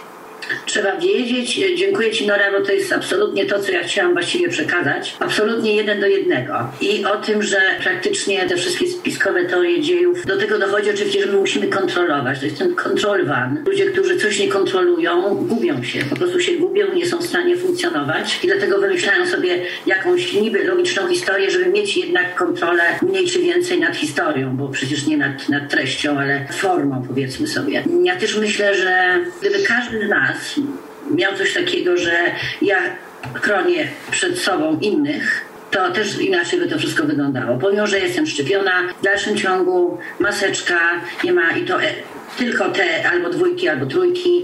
W związku z tym nawet dostają od nas nasi pacjenci, nasi klienci te dwójki i trójki, bo, no bo, no bo dostają, no bo trudno, żeby nas też zarażać czy narażać. Wiedza, jasne. Wiedzą, wiedza jest, tylko ta wiedza jest różnie postrzegana. Wiedza, którą tworzy pan Dostrum, który Karl Lauterbach, powiedzmy sobie, jest inna od, od naszego wspaniałego, w cudzysłowie, kolegi Zięby, który, prawda, kazał nam perfidrol 30, 35% wpuszczać w żyły, więc to też jest wiedza, pseudowiedza, którą ludzie wychwytują. Nie wiem skąd tylu e, w Polsce zwolenników. Przysyłają, przysyłają wiadomości o tym. Tak, Ja słuchajcie, nie idiotum, bo dla mnie to Problem było wiedzieć. słuchajcie, bo to nie jest tak, że wszystkie informacje w tym samym stopniu trafiają do każdego człowieka. Każdy ma swoje receptory, poziom wiedzy i wychwytują tylko to, No co potrzebują. ich wiadomości dociera i co to im pasuje i to jest podstawa tego. I temu zaradzić nie można, bo jak każdy jest swój, ma, każdy ma inne potrzeby. Uczcie się. Tak, uczmy, ja wiem, ale y, wiesz ty i wiem ja, że można oczywiście i wszyscy, że możemy, prawda, mówić i opowiadać, natomiast ludzie ze względu, z, no, powiedzmy, na swoją psychikę czy struktury, będą te historie odrzucać. No, no, no będą odrzucać, bo, bo, bo nie mają prawa się, ich psychika nie ma prawa się z tym zgodzić. Bo, bo jak to? Bardzo Coś, bez, coś, co ja nie kontroluję. No, ja muszę wszystko kontrolować, a tu raptem coś lata, nie widzę, przyczepia się, zabija i to tak brak kontroli. I dlatego szukają wiadomości takich, którym zaspokoi, powiedzmy sobie, ten deficyt. Boję się, więc zrobię coś, żeby się przynajmniej nie bać. Także oczywiście edukacja, edukacja, edukacja, jak najbardziej my edukujemy non-stop naszych klientów, naszych pacjentów, już nie wiem, nasze dzieci. Tylko, czy to tak dochodzi? Nie wiem, nie wiem. To jest ciekawe, że opowiadała mi mama i dzieci, które oglądają regularnie Sendung mit der Maus. I te dzieci to jakoś oglądały bez rodziców. I dla nich nie ma najmniejszego problemu, żeby tam maski do szkoły i to te dzieci się upominają u rodziców, żeby te, i nie mają z tym najmniejszego problemu, zrozumiały. Zgadza się. Tak, dzieci tak. Mój wnuk, do mnie mówi, mój wnuk do mnie mówi, jak jeszcze miał 5,5 roku, 5,5 roku, bo od 6, tak, od 6 roku życia maseczki były w sklepach obowiązkowe, więc on już się tutaj, prawda, ze mną droczy. Mówi, babciu, ja już mam połowę 6, ja już prawie 6 mam, ja chcę maseczkę. Ja chcę właśnie te Zenok, Mide Mouse i powiedzmy sobie normalne, normalne e, programy, które dzieci e, nie straszą, ale przybliżają im te historie, także on się kłócił już i on chce maseczkę, bo on chce być dorosły. On też chce być dorosły i odpowiedzialny. No, śmieszny to jest w sumie taki malec, ale, ale coś złapał i robi. Absolutnie robi. Czy czas pandemii nauczy nas bardziej odpowiedzialności?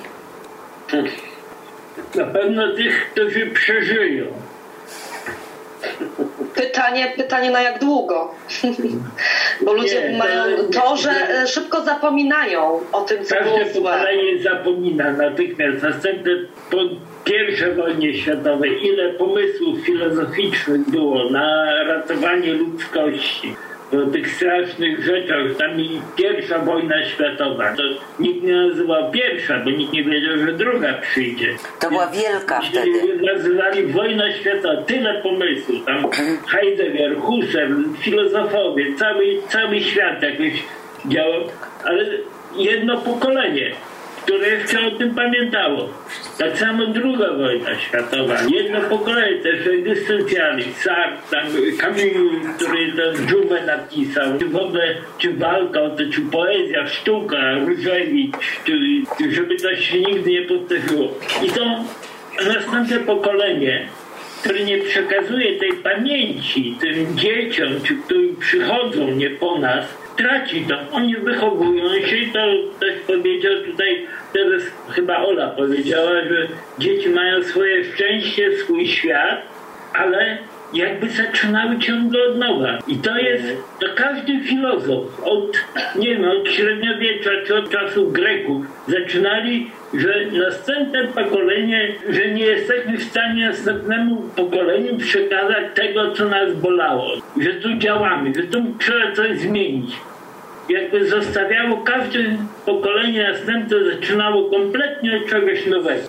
To wychodzi typowy konflikt pokoleń, bo każde pokolenie ma oczywiście swoje uwarunkowania i historyczne, i naukowe, pewnie inny rozwój w gruncie rzeczy i to ja mam tylko ciągle tylko taki żal. Oczywiście my nie jesteśmy też y, wyjęci z tego, że w gruncie rzeczy uwagi rodziców i zawsze były dla, nie, dla nas czymś takim my lepiej wiemy. Każde pokolenie musi własny, swój świat jakiś wytwarzać. Ale do czego jeszcze, ty Marek mówiłaś na temat właśnie przekazywania tej wiedzy. Ja nie jestem specjalnie wierzącym człowiekiem, może nawet w ogóle, ale mieliśmy wielkiego papieża, tak przynajmniej się o nim mówi, który przekazywał jakąś tam y, naukę w encyklikach. Byliśmy dumni, cały naród ruszył za nim wolność. Co z tego zostało? Zobacz, jak szybko to się zapomniało. To się zgadzam absolutnie. To jest Nic nie zostało. straszne. Fidesz rację, no, genialne i filozoficznie i religijnie. I człowiek, który cały świat jeździł, pierwszy, który do jakiejś synagogi wszedł, tam coś kombinował, coś robił, żeby ten świat połączyć. I, i tego, no i, i z tego nic nie zostało. Tam, tam to, nie wiem, kto teraz rządzi tym kościołem, to są ludzie, którzy nie dorośli, nie tylko do papieża, ale do, do tej wiary. Ja też na pewno nie dorosły, ale, ale mogę to docenić, inni też. Co za pokora. Tak byli, byli ludzie, miałem szczęście w moim życiu, że miałem dwóch przyjaciół księży. Księdza Kruszynkę na Śląsku, który był kaplanem Solidarności Polsko-Czechosłowackiej i miałem księdza Soku, który mnie religii uczył. Genialni ludzie. I to było, to była wiara. Słuchajcie, taki czas pandemii jest też przez niektórych nazywany wojną biologiczną, że każde pokolenie musi coś przejść i na nas przypadła pandemia. Ja tradycyjnie chciałam wtrącić trzy grosze wierszem w te nasze spotkanie i chciałam przeczytać wiersz wam pod tytułem Ciemność. Bo tak zabrnęliśmy troszeczkę katastrofalny zaułek, więc pozwolę sobie przeczytać wam. Ciemność. Księżyc zwinął się w pół. Chyba brzuch go boli. Kanciaste gwiazdy nadal kują niebo. Zaciągam widok żaluzją. Przyklejam się miodem do szklanki. Zachłannym językiem dotykam warg. Jednak mdli mnie słodycz samotności. Prognozy nie przewidują świtu. Nadzieja nakłada maskę. Gdy wychodzi, nie ma już czego gasić. Ja was troszeczkę zdołowałam, ale wiem, że Ola przygotowała jakąś piosenkę, e, chyba nową. Wiesz co, Joasiu, ja bym jeszcze bardzo chętnie odpowiedziała na to, co było przedtem mówione, jakby, jakbym tak mogła do tego wrócić. A bo ty cały czas, ja myślę, że ty za, zapominasz wyłączyć łapki, Nie, a ona ja cały czas, przepraszam, przepraszam, Nie pewnie. Olu, pewnie Olu. Ja chciałam, znaczy, najpierw chciałam wrócić do tego konfliktu generacyjnego. Ja myślę, że to jest forma ewolucji. Po prostu jakby, jakby tego nie było, to byśmy żyli zawsze tak samo, bo nasze dzieci by zawsze robiły to, co rodzice robili i praktycznie nie, nie byłoby rozwoju. Dlatego to jest bardzo, bardzo dobre. E, Co do przekazów, uważam, że przekazy byłych generacji są ważne, potrafią mentalnie przygotować e, kolejne generacje na jakieś e, kryzysowe sytuacje, aczkolwiek nie są w stanie przekazać naprawdę tego, co było, bo nic nie jest w stanie przekazać samego doświadczenia. Można dziecku powiedzieć, jak się pływa, ale dopiero jak skoczy do wody i zacznie pływać, będzie wiedziało, co to jest pływanie. Nie można komuś opisać zapachu róży, dopóki jej nie powącha. Nie można tak samo przekazać, jak, czym jest wojna albo czym jest pandemia, jak ta generacja tego nie przeżyła. Ale można przekazać jakby możliwości radzenia sobie, jakieś przygotowania mentalne. Dobra, a teraz wracamy. Piosenkę czy wiersz? Na co masz ochotę? Piosenka, piosenka. No, Piosenka, ale bardzo odbiega od tematu, a, a może i dobrze. a może i dobrze. Taki oddech jest potrzebny. Dobra, piosenka jest rzeczywiście zupełnie nowa, absolutna premiera. Nazywa się W butach. Słyszycie gitarę? Tak, tak. Słyszymy.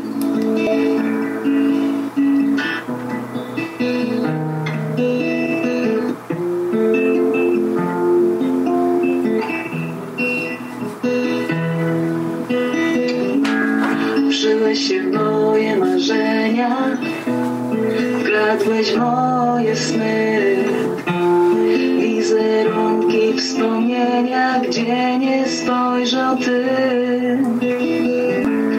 Wyniósłbyś się z mojej jaźni Zapadł zapomnienie. Choćbyś tylko wyobraźni został szarym tchnieniem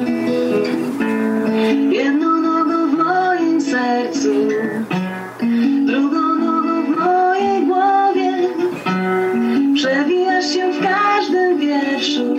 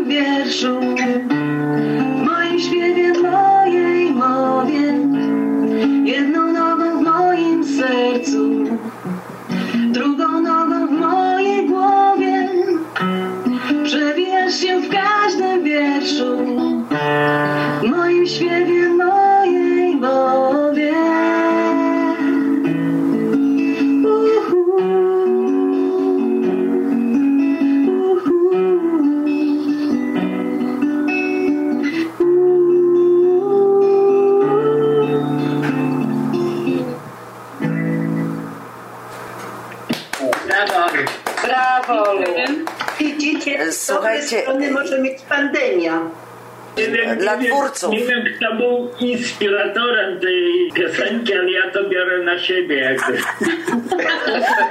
Bardzo dobre nastawienie. Myśmy to udokumentowali. Joasia, jak mi wczoraj przodała ten temat, to mnie zainspirowała do zaraz do dwóch wierszy. I to jest jeden. Psychiki mojej wariacje. Jedno ja moje ostrzega daremnie, inne pcha dalej, bo tak jest przyjemnie. A to kolejne ucieka gdzieś wstecz, drugie do przodu, normalna rzecz. Któreś następne kręci się w kółko, albo od fruwo, to niezłe ziółko, coś tam się chowa, boi, wręcz przeraża, to tam odnawia, rwie się i odważa. Coś się odkleja, ściska, rozlewa. Inna część mnie wszystko olewa.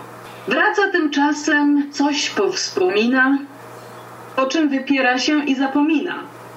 Czasem odpuszcza innym i sobie, ale to wszystko dzieje się w głowie i ma to w dupie lub kogoś na oku. Otóż tak dzieje się na każdym kroku. Lecz wbrew pozorom to wszystko jedno, bez fragmentacji całość, jedność, sedno, bo różnorodność temperamentu robi taką właśnie falę zamętu. Psychologiczno-anatomiczny wiersz. Dla mnie, ale wiesz, Olu, dla mnie tak jakby największa tragedia kobiety, dziewczyny pochodzące ze Śląska i w okresie pandemii szczególnie, to by było to nie mam się w co oblec. Oblec. Chyba, chyba zagaduję, żebyś to zaśpiewała. No, to genialne jest. A my wszyscy refren. Ja tekstów używam, żeby to usłyszeć. Bo nie wiem dlaczego do ciebie to tak przemawia, ale to jest takie na wskroś kobiece. To jest tak z życia, z autopsji kobiet wzięte, a do ciebie to tak przemawia. Ja myślę, że to przemawia do męskiej fantazji, bo skoro dziewczyna nie ma co ubrać, to może zostać rozebrana. Ach, ten dylemat kobiecy, To że otwiera szafę i, No. i stwierdza, że nie ma. Mężczyzna rozumie, że ona, Teraz na internecie, że ona naprawdę nie ma. Że, jest, że będzie goła. O. Nadzieję, nadzieję wzbudza piosenka, że ta kobieta będzie, ta ze Śląska będzie goła.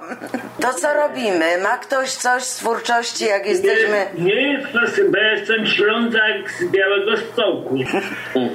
Taki przylepiony jakiś tak. Ale to jest dla mnie fascynująca mentalność kobiecej śląskiej. Parę pięknych, wspaniałych kobiet ze Śląska udało mi się w życiu poznać i niektóre są tu obecne. To, to jest taka fascynacja moja. Jest przybranie, przybranego Ślązaka. Do tej mentalności. Fana Ślązaczek. Mi tam jest wszystko jedno z jakiej części, byleby była miła i ładna.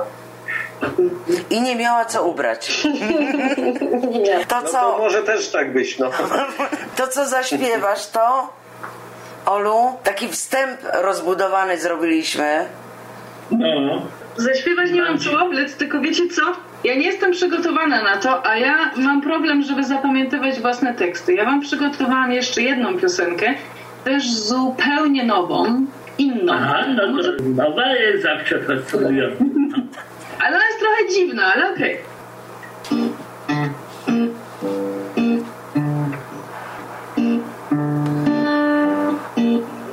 Może coś, może nic. Może ktoś, może nikt. Może tak, może nie. Kto to wie, kto to wie?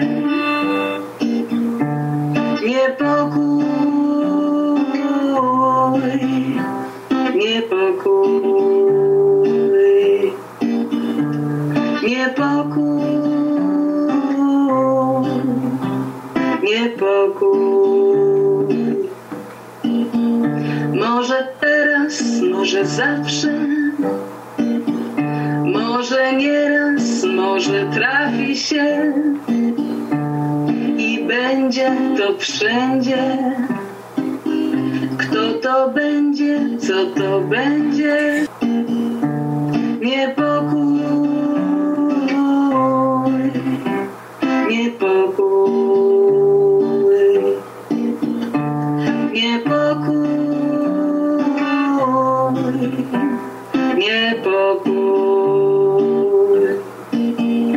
Może z góry, może z dołu, może z boku, może w zmroku, może spadnie, może wpadnie.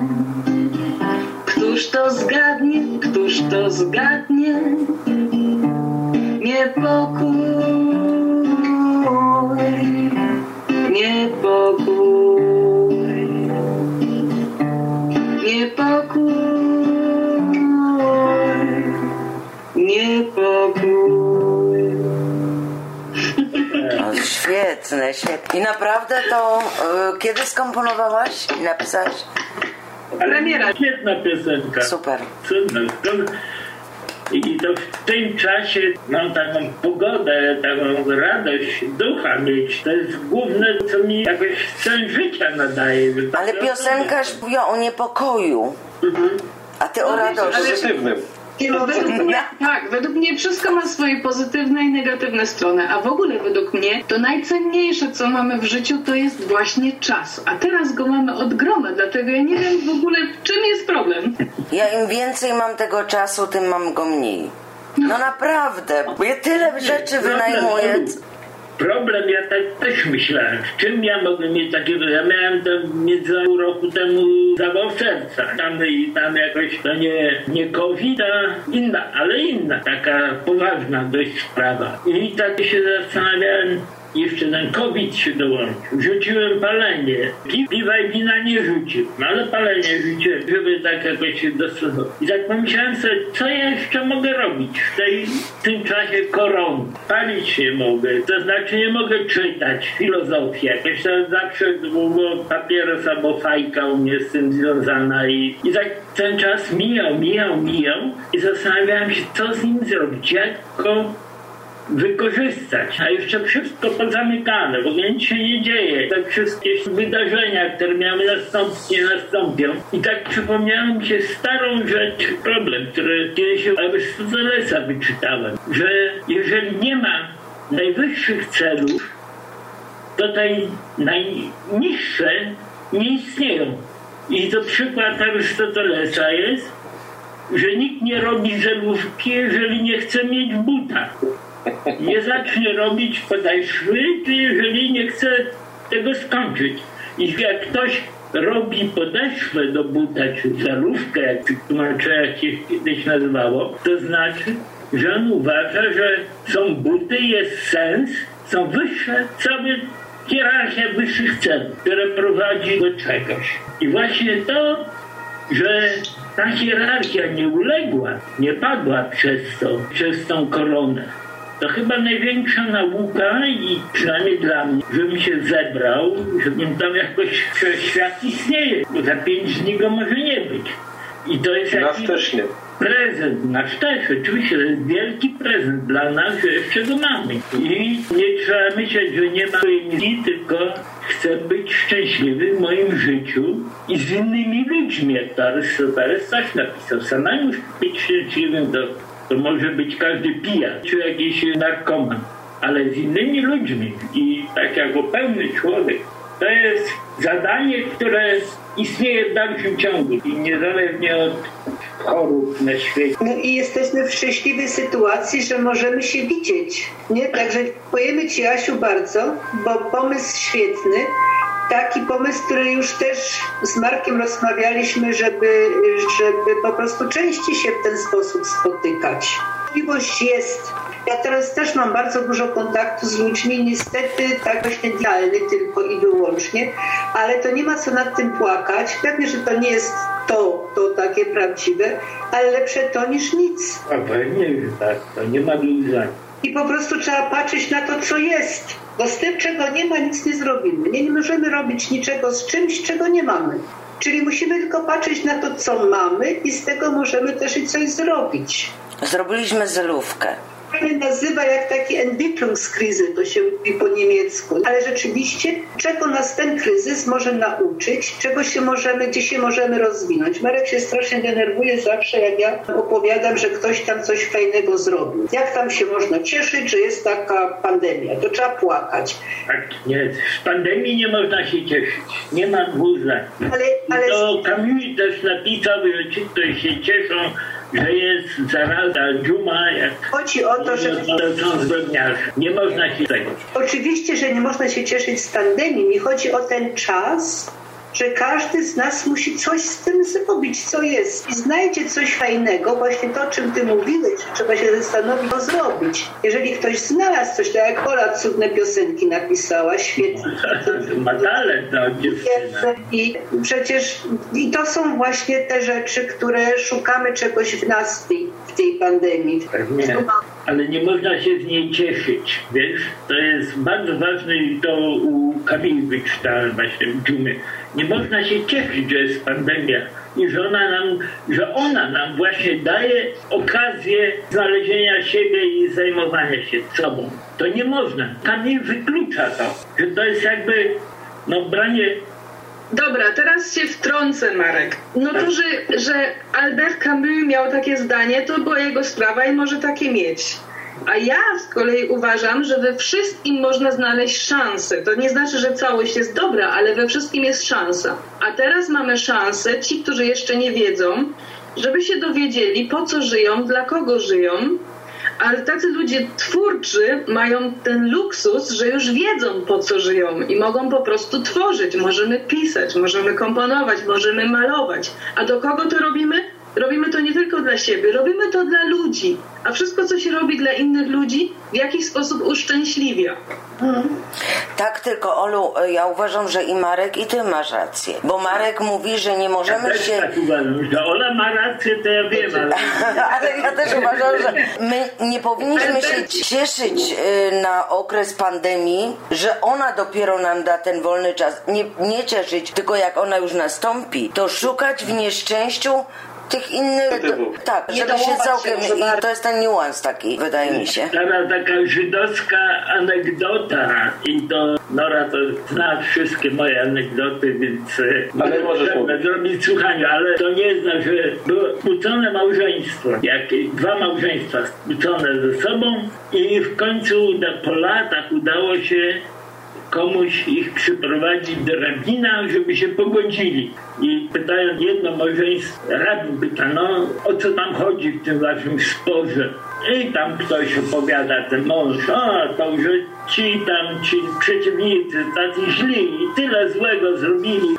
Rabin słucha i mówi, ty masz rację, to muszą być straszni ludzie. A ci drudzy stoją obok mówią, to nieprawda, przecież to ten, który opowiadał, taki straszny jest. Rabi słucha, mówi, wiesz człowieku, ty masz rację. A teraz ten, który ich pogodził, pyta rabi, ale przecież nie mogą mieć jednocześnie te dwie strony lat. I mówi, ty też masz rację. Pewnie tak jest ze wszystkim. A ja mam swoją rację.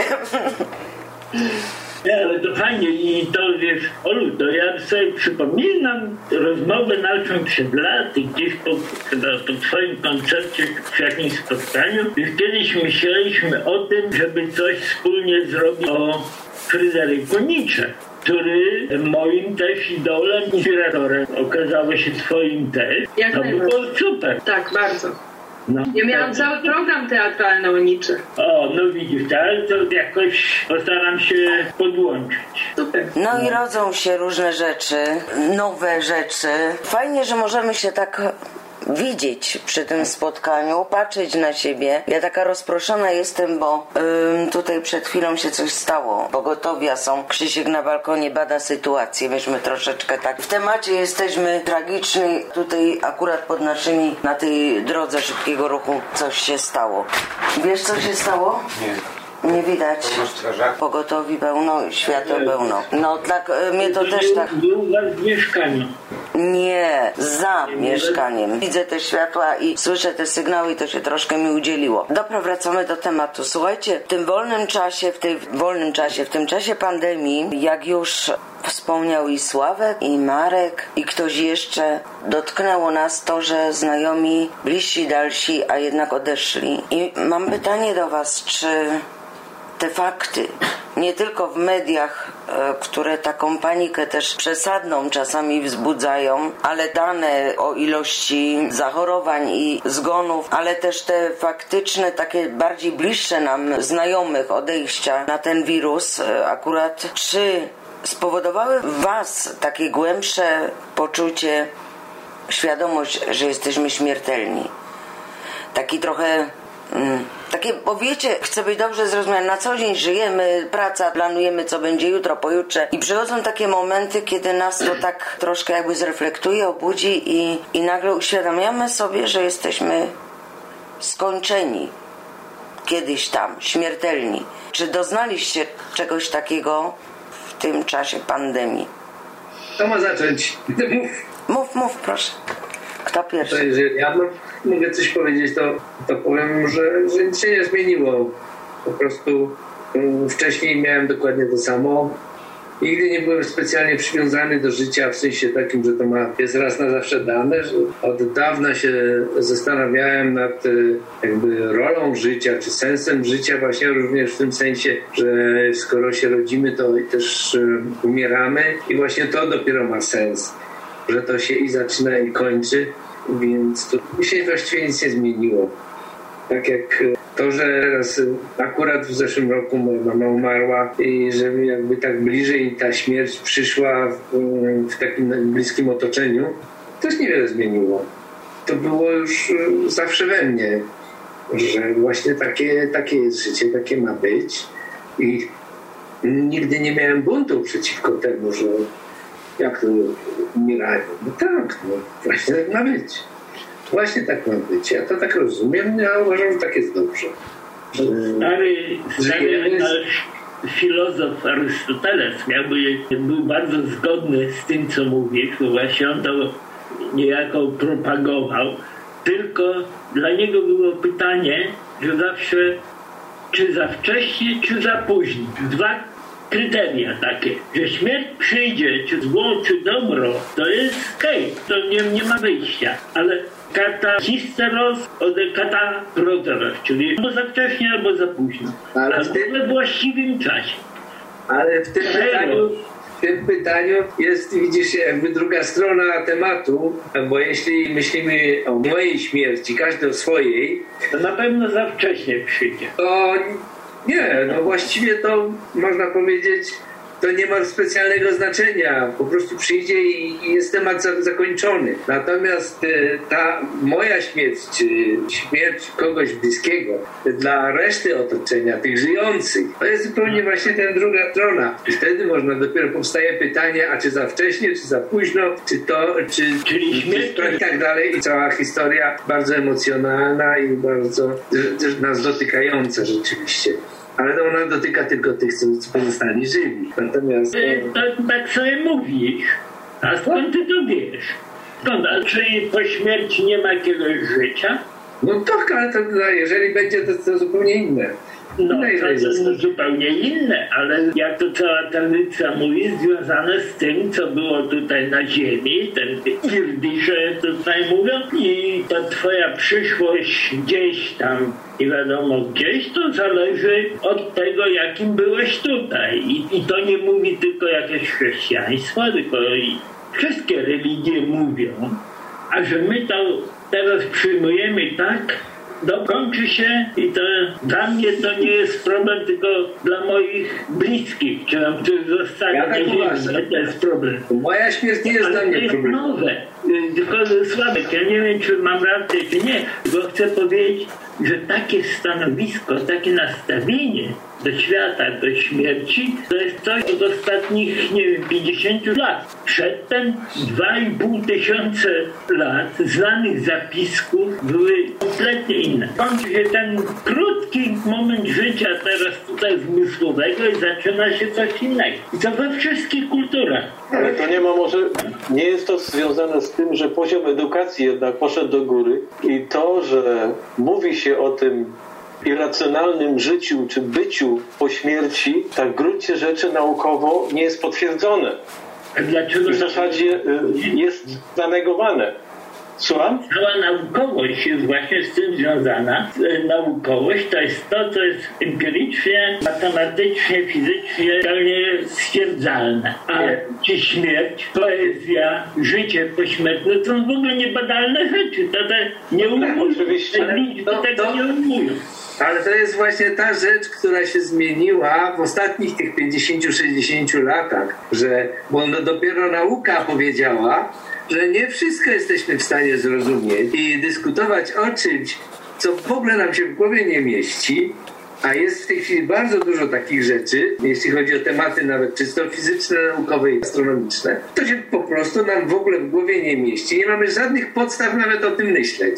Więc ja uważam, że śmierć też jest troszeczkę takim tematem, że, że tak serio myśleć o tym, jak to będzie, przekracza po prostu moje możliwości. A wierzyć z kolei w to, co ludzie uważają, że wiedzą, a nie wiedzą, to dla mnie jest... Ja wolę nie wiedzieć. Też o- ostatnie moje słowa, nie chciałem tego tematu w ogóle wrzucić, tylko żeby tak pokazać obszar możliwej dyskusji, to jest to, że filozofia zawsze w chwili jej pojawienia się tam czwarty wiek przed naszą erą w Grecji, to było wyjaśnienie mitów. Że tam, Zeus rzucał jakieś gromem, nie? I, I ci filozofowie to byli pierwsi, którzy wyjaśniali, że ten grom to jest coś takiego. Ten Zeus to jest siła natury, to woda, elementy, powietrze, ziemia. To wszystko było próba racjonalnego wyłożenia tego, tej wiedzy mitycznej, czy religijnej, można powiedzieć.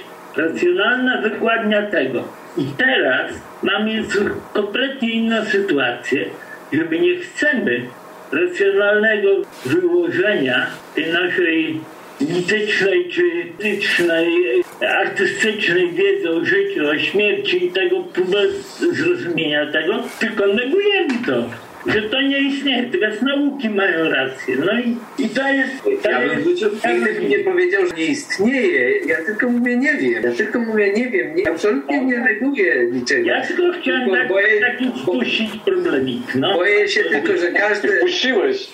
Każde zdanie na temat, co będzie po śmierci, jest y, jakimś y, bardzo wielkim uproszczeniem, które nie wiem, czy nas zbliża w ogóle do tematu, do prawdy na ten temat. Ale zagalopowaliście się. Ja się pytałam, czy, czy strach przed śmiercią, a wy zaczynacie opowiadać o domniemanym życiu po życiu. Boimy się tego, no ja, jeżeli zasłużyliście. Nie podejrzewałam was o tchórzostwo, niemniej jednak ja się chciałam na tej granicy zatrzymać. Wiesz, czy, bo człowiek ma w naturze, że się boi przed niewiadomą. Z jednej strony jest ciekawy, ale obawia się nieznanego. No i wiadomo, że życie po śmierci jest dla nas e, kompletnie nieznane, więc obawy są przed śmiercią. Natomiast do życia tu takiego, w takiej formie, jedynej bądź w takiej formie przyzwyczailiśmy się, bo nic innego nie znamy. Więc od urodzenia. Mogę ci krótko skoczyć bo, bo zapomnę. Ale taki dla mnie istotny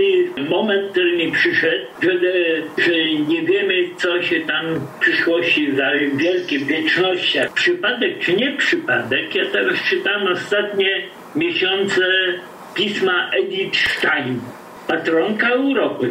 Benedykta von Krocze, Żydówka z Wrocławia, która była jedną z pierwszych filozofek, jeszcze przed Hanną Arendt, asystentką Husserla, który fenomenologię wynalazł, która miała świetną karierę przed sobą. Bardzo ładna kobieta, bez zdjęć.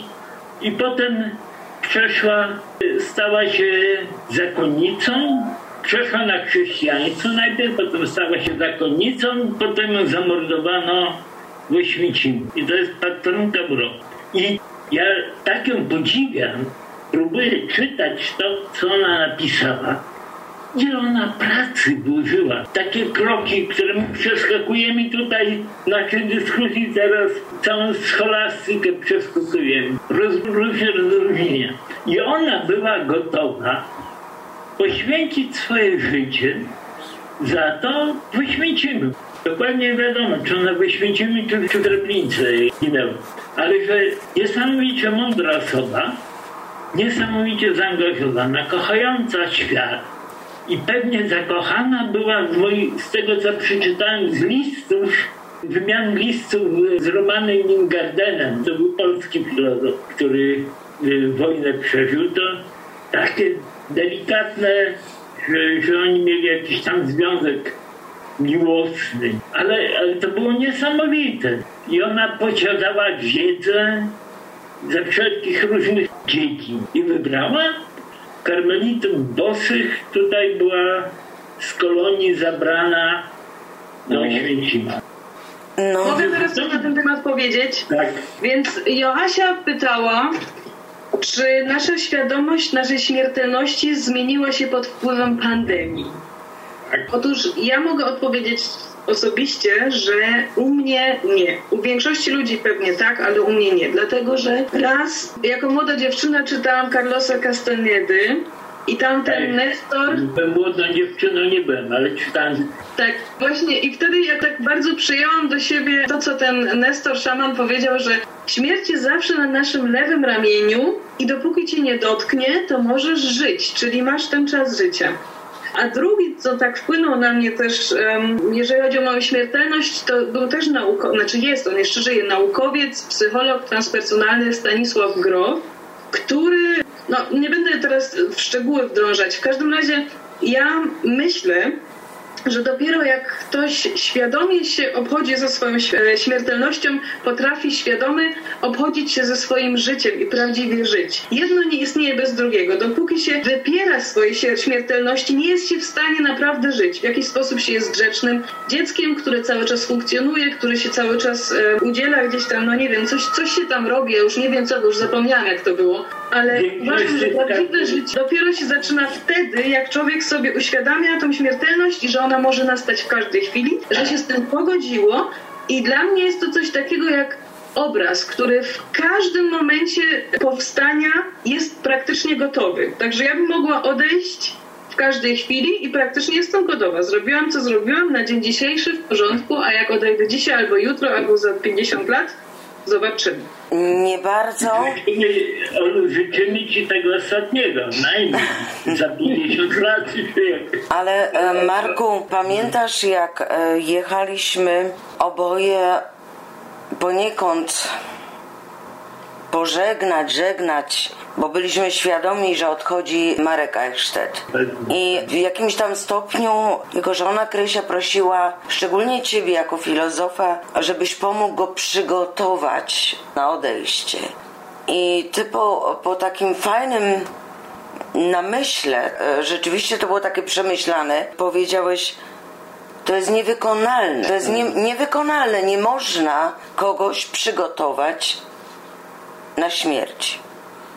I, I tutaj to zaprzecza Twojemu, gratuluję Ci takiej postawy, Olu, ale wiesz, co innego teoria, świadomość, że ludzie umierają na raka, ale z drugiej strony niedopuszczanie do świadomości, że mnie to dotknie. I to samo jest absolutna wiedza, że ludzie są śmiertelni, z jednoczesnym takim instynktem samoobronnym, wewnętrznym, niedopuszczanie do siebie, że i mnie to dotknie. Ponieważ to jest niewyobrażalne dla mnie, że ja kiedyś umrę. Niby jestem teoretycznie tego świadoma. Nie mam innego wyjścia, ale tak naprawdę ja siebie nie oszukuję. Ja sobie tego nie umiem wyobrazić. To jak to? Ja nie będę już czuła zapachów. Wyrobiłam sobie rękopis, mam jakiś swój indywidualny. Jak ja piszę, nie będę widziała zachodu słońca, y, nie będę słyszała ptaków, nie będę czuła smaku herbaty. Mi się to nie mieści w głowie, to przerasta moją.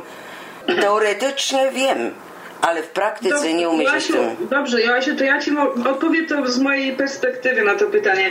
Raz, ja wierzę w reinkarnację, a dwa, mam bardzo dużo doświadczeń z medytacją i inne takie spirytualne doświadczenia. I dlatego mogę tak się właśnie wy- wysłowić, jak się wysłowiłam. Zgadza się. Moja, moja koleżanka kiedyś powiedziała, współczuję wszystkim tym, którzy nie wierzą. To nie, to nie jest to, że, że się nie wierzy, tylko. E, ale to jest incydentalne. Niemniej ja jestem bardzo blisko Oli w każdym wypadku. Tak, tej- Po prostu wam zazdroszczę.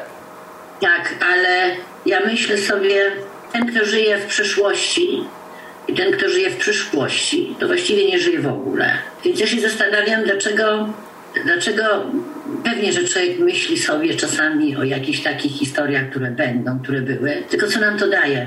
Żyjemy teraz i to się liczy. Natomiast to, co mówię, ani przyszłością żyć nie możemy, ani przyszłością. My możemy planować, ale żyć i przeżywać to. Ja się cieszę, że żyję. Ja mam nadzieję, że pandemia się kiedyś skończy. Ja mam nadzieję, że będę potrafiła się przytulać do wszystkich jak tak do tej pory, przede wszystkim do mojego wnuka. Że będę mogła znowu pojechać, zobaczyć świat, poznać nowych ludzi, pomalować, coś popisać, a ten czas po prostu zachowam w pamięci jako czas e, też mi się wydaje czegoś, co mogłam kreować, bo to w sumie też ode mnie zależy, jak ja ten czas kreuję. Ja nie chcę się uzależniać od polityków, nie chcę się zależać od mediów. To jest moje, to jest mój czas, który mi został kiedyś dany i ja chcę go wy- wykorzystać jak najlepiej tylko będę mogła. Obojętne politycy, obojętne ci, obojętnie tamcy, media, pani Merkel, Span, Lauterbach, wszyscy obojętnie jak oni się tam nazywają. To jest mój czas i nie dam, żeby ktoś mi ten czas zabrał, bo to jest mój czas. On jest absolutnie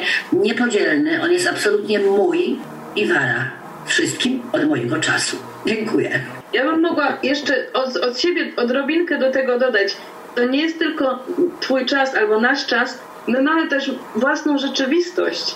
Ta rzeczywistość, do której należymy, ta ogólna, ona jest jakby troszeczkę dalej. My mamy po prostu zasięgamy bardzo daleko, a tak naprawdę moglibyśmy się nie tylko skupić do tutaj i teraz, tylko ograniczyć naszą rzeczywistość do tej elementarnej i wtedy się żyje zupełnie spokojnie i normalnie. Zgadza się. O tym właśnie myślałam. Tak, tak.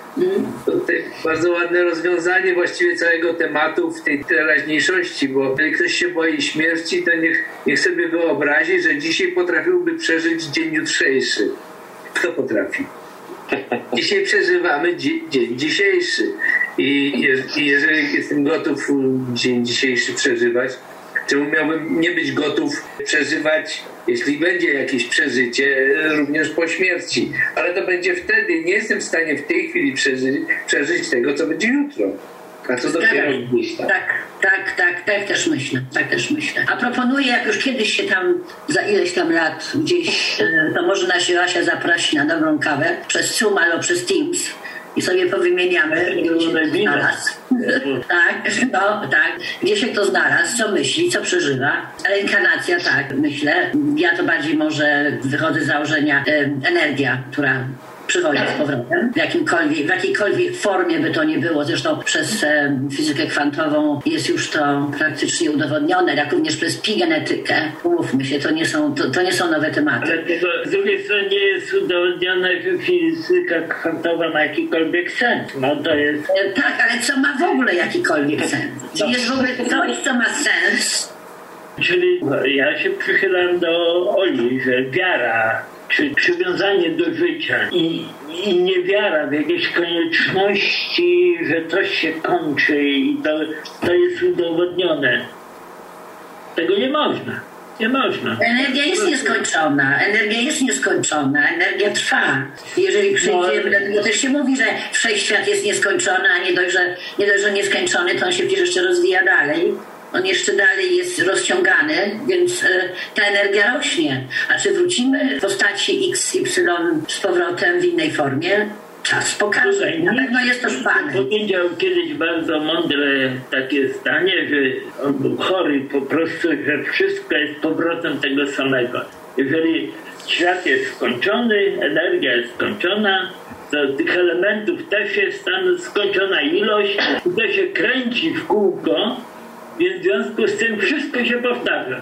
W milionach lat tam wszystkie możliwości muszą się powtórzyć. Czyli to, co on teraz myśli, to się powtórzy gdzieś tam e, niezależnie od niego. I wszystko wskazuje na to, że właśnie- Nie, nie, ale rozwiązanie tego dylematu za, za płasko przedstawiłem, ale rozwiązanie genialne, co to niczym myślał, że jeżeli wszystko się powtarza, z tego co ja robię i to całą wieczność, to ja muszę chcieć, żeby to się powtarzało.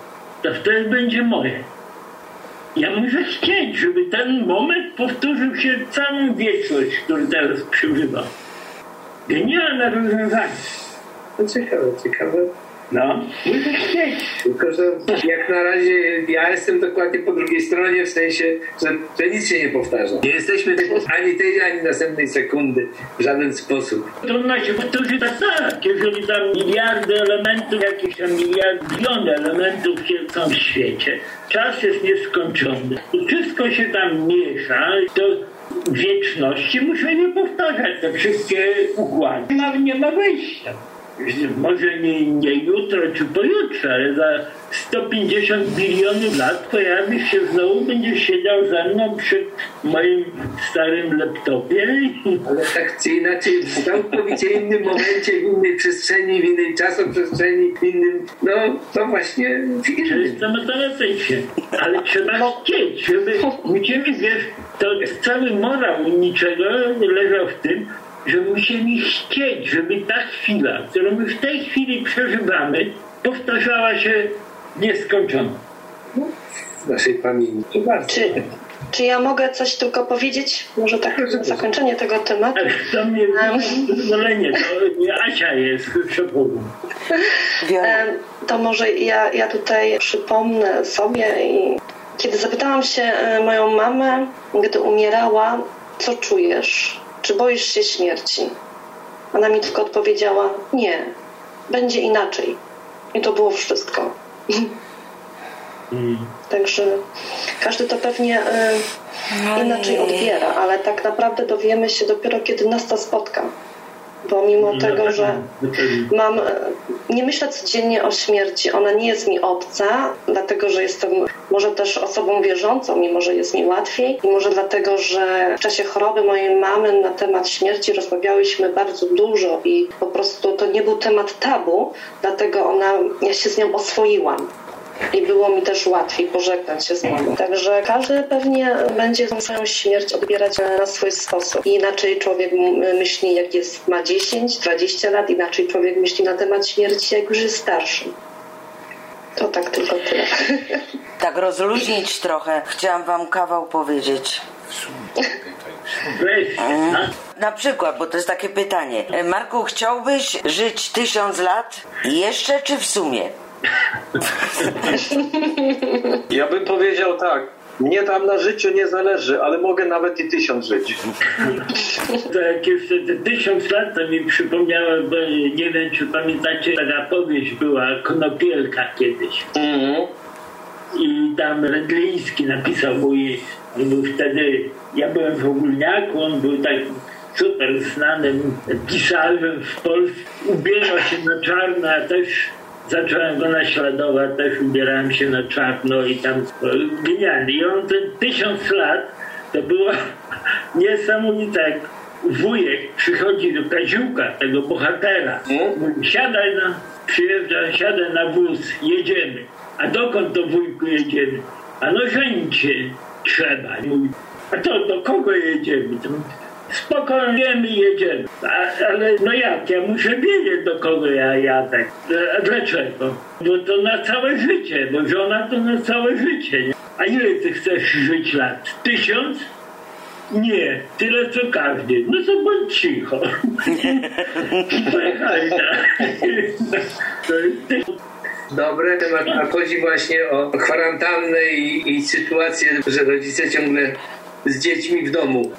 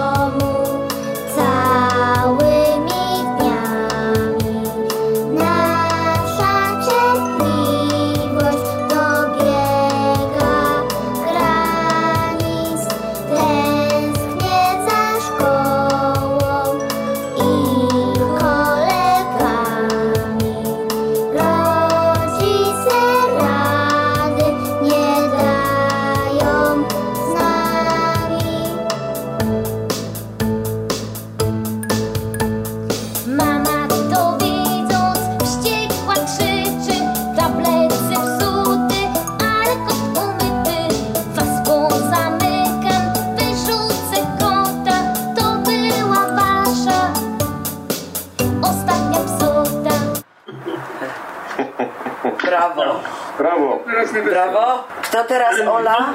Wnuków już nie wiem. No moich nie, ale cudze są. Cudze, co? Ola. Ola, dziękuję. Ola ma gitarę. Tak. Ola ma gitarę. Jeden z moich ulubionych standardów polskich piosenek. Ja nie chcę znów za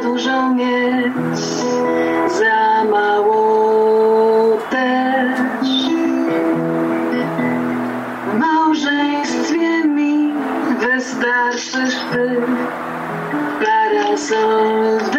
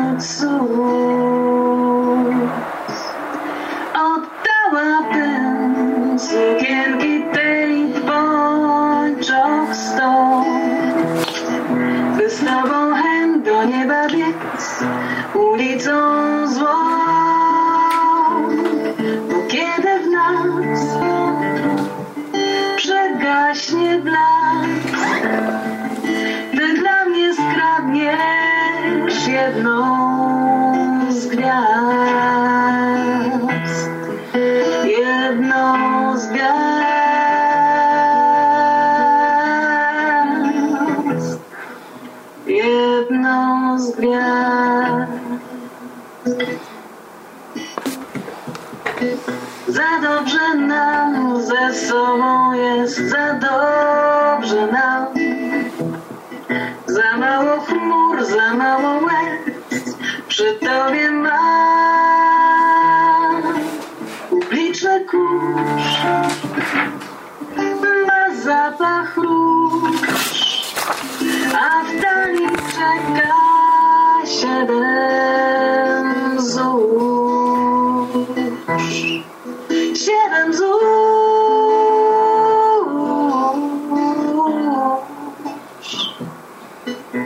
Zórz.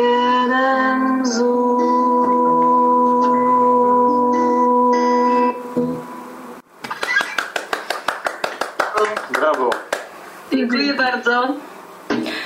Czasami zawisam między gwiazdami a poręczą balkonu, aż łokcie bolą. Tyle tu do zmilczenia, tyle tu nikłości, a każda z tych gwiazd większa ode mnie. Czasami zawisam między gwiazdami a poręczą balkonu. Trzymam się jej mocno, by nie wychylić się za daleko od marzeń. Ktoś coś jeszcze? Noro, Bardzo pięknie. Ja jestem nieprzygotowana, zupełnie. Marku, Coś ze swoich starych wierszy mogę znaleźć. dawaj, pewnie. I znalazłem jeden, który mógłby pasować, bo, ale to miałem wtedy, nie wiem, 20 lat, jak to pisałem, więc... Ale pasuje. To mogę przeczytać? Tak, wiersz powstały przed pandemią. O, 30 lat przed pandemią. No. To ty masz 50? No, dopóki to do nas nie doszło, to jeszcze nie to. Dopóki to gdzieś tam za ścianą, to jeszcze nie tu. Dopóki gdzieś kogoś innego, to jeszcze nie mnie. Lecz kiedy wkrocz, pałką przez łeb zamrocz, to od bólu ślepy przejrzysz, że ból to boli, że pałka co bije, że kiedyś to teraz i że gdzieś tam za ścianą to tu. Piękne. Koniec. Piękne. Super. Tak Sławku? kiedyś napisałem, ale to już 100 lat temu, to już naj, najstarsi ludzie nie pamiętają. Dobrze, że zapisałeś. No, Ola ma. no Ola na pewno, ale Sławek. Sławek, Olu, wiersz czy piosenka? Nie mam nowy wiersz.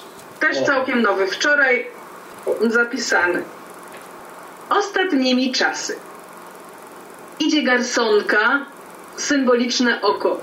Wiertarka miękka niezbyt głęboko, wysuwa się słowo spalone na piórze, zielono w głowie, ulotne podróże. Zastrzyk i plaster, buziak, podmuchać, czarny flamaster, gadać i słuchać, zmyć wszystko, przelać, upłynąć aż zgaśnie, bo tak powielać można tylko baśnie. Słone wspomnienia, słodkie pokusy, której nie przepędzą żadne wirusy, o złoconych stronach pseudopamiętnika niniejszy epizod etap ten przenika. Ale mamy zdolną Olę. Ktoś coś jeszcze chce dopowiedzieć, powiedzieć, czy puentujemy to spotkanie? Puentujemy. No to ja spuentuję. Już wieczór. Leżeć, szeptać w tym domu, gdzie ściany biorą na siebie pokątne echo. I nic nowego nie meblować w sobie. Przestrzenią podkreślić racjonalną samotność, a ciche murmurando nie poobija się o kanty. Jeszcze tylko włączyć melodię czajnika, ogrzać się naparem wspomnień, przyznać, że nadszedł już wieczór. Zaraz wiatr żaglem firanki odsłoni na chwilę gwiazdy. I tyle. I sen. Thank you.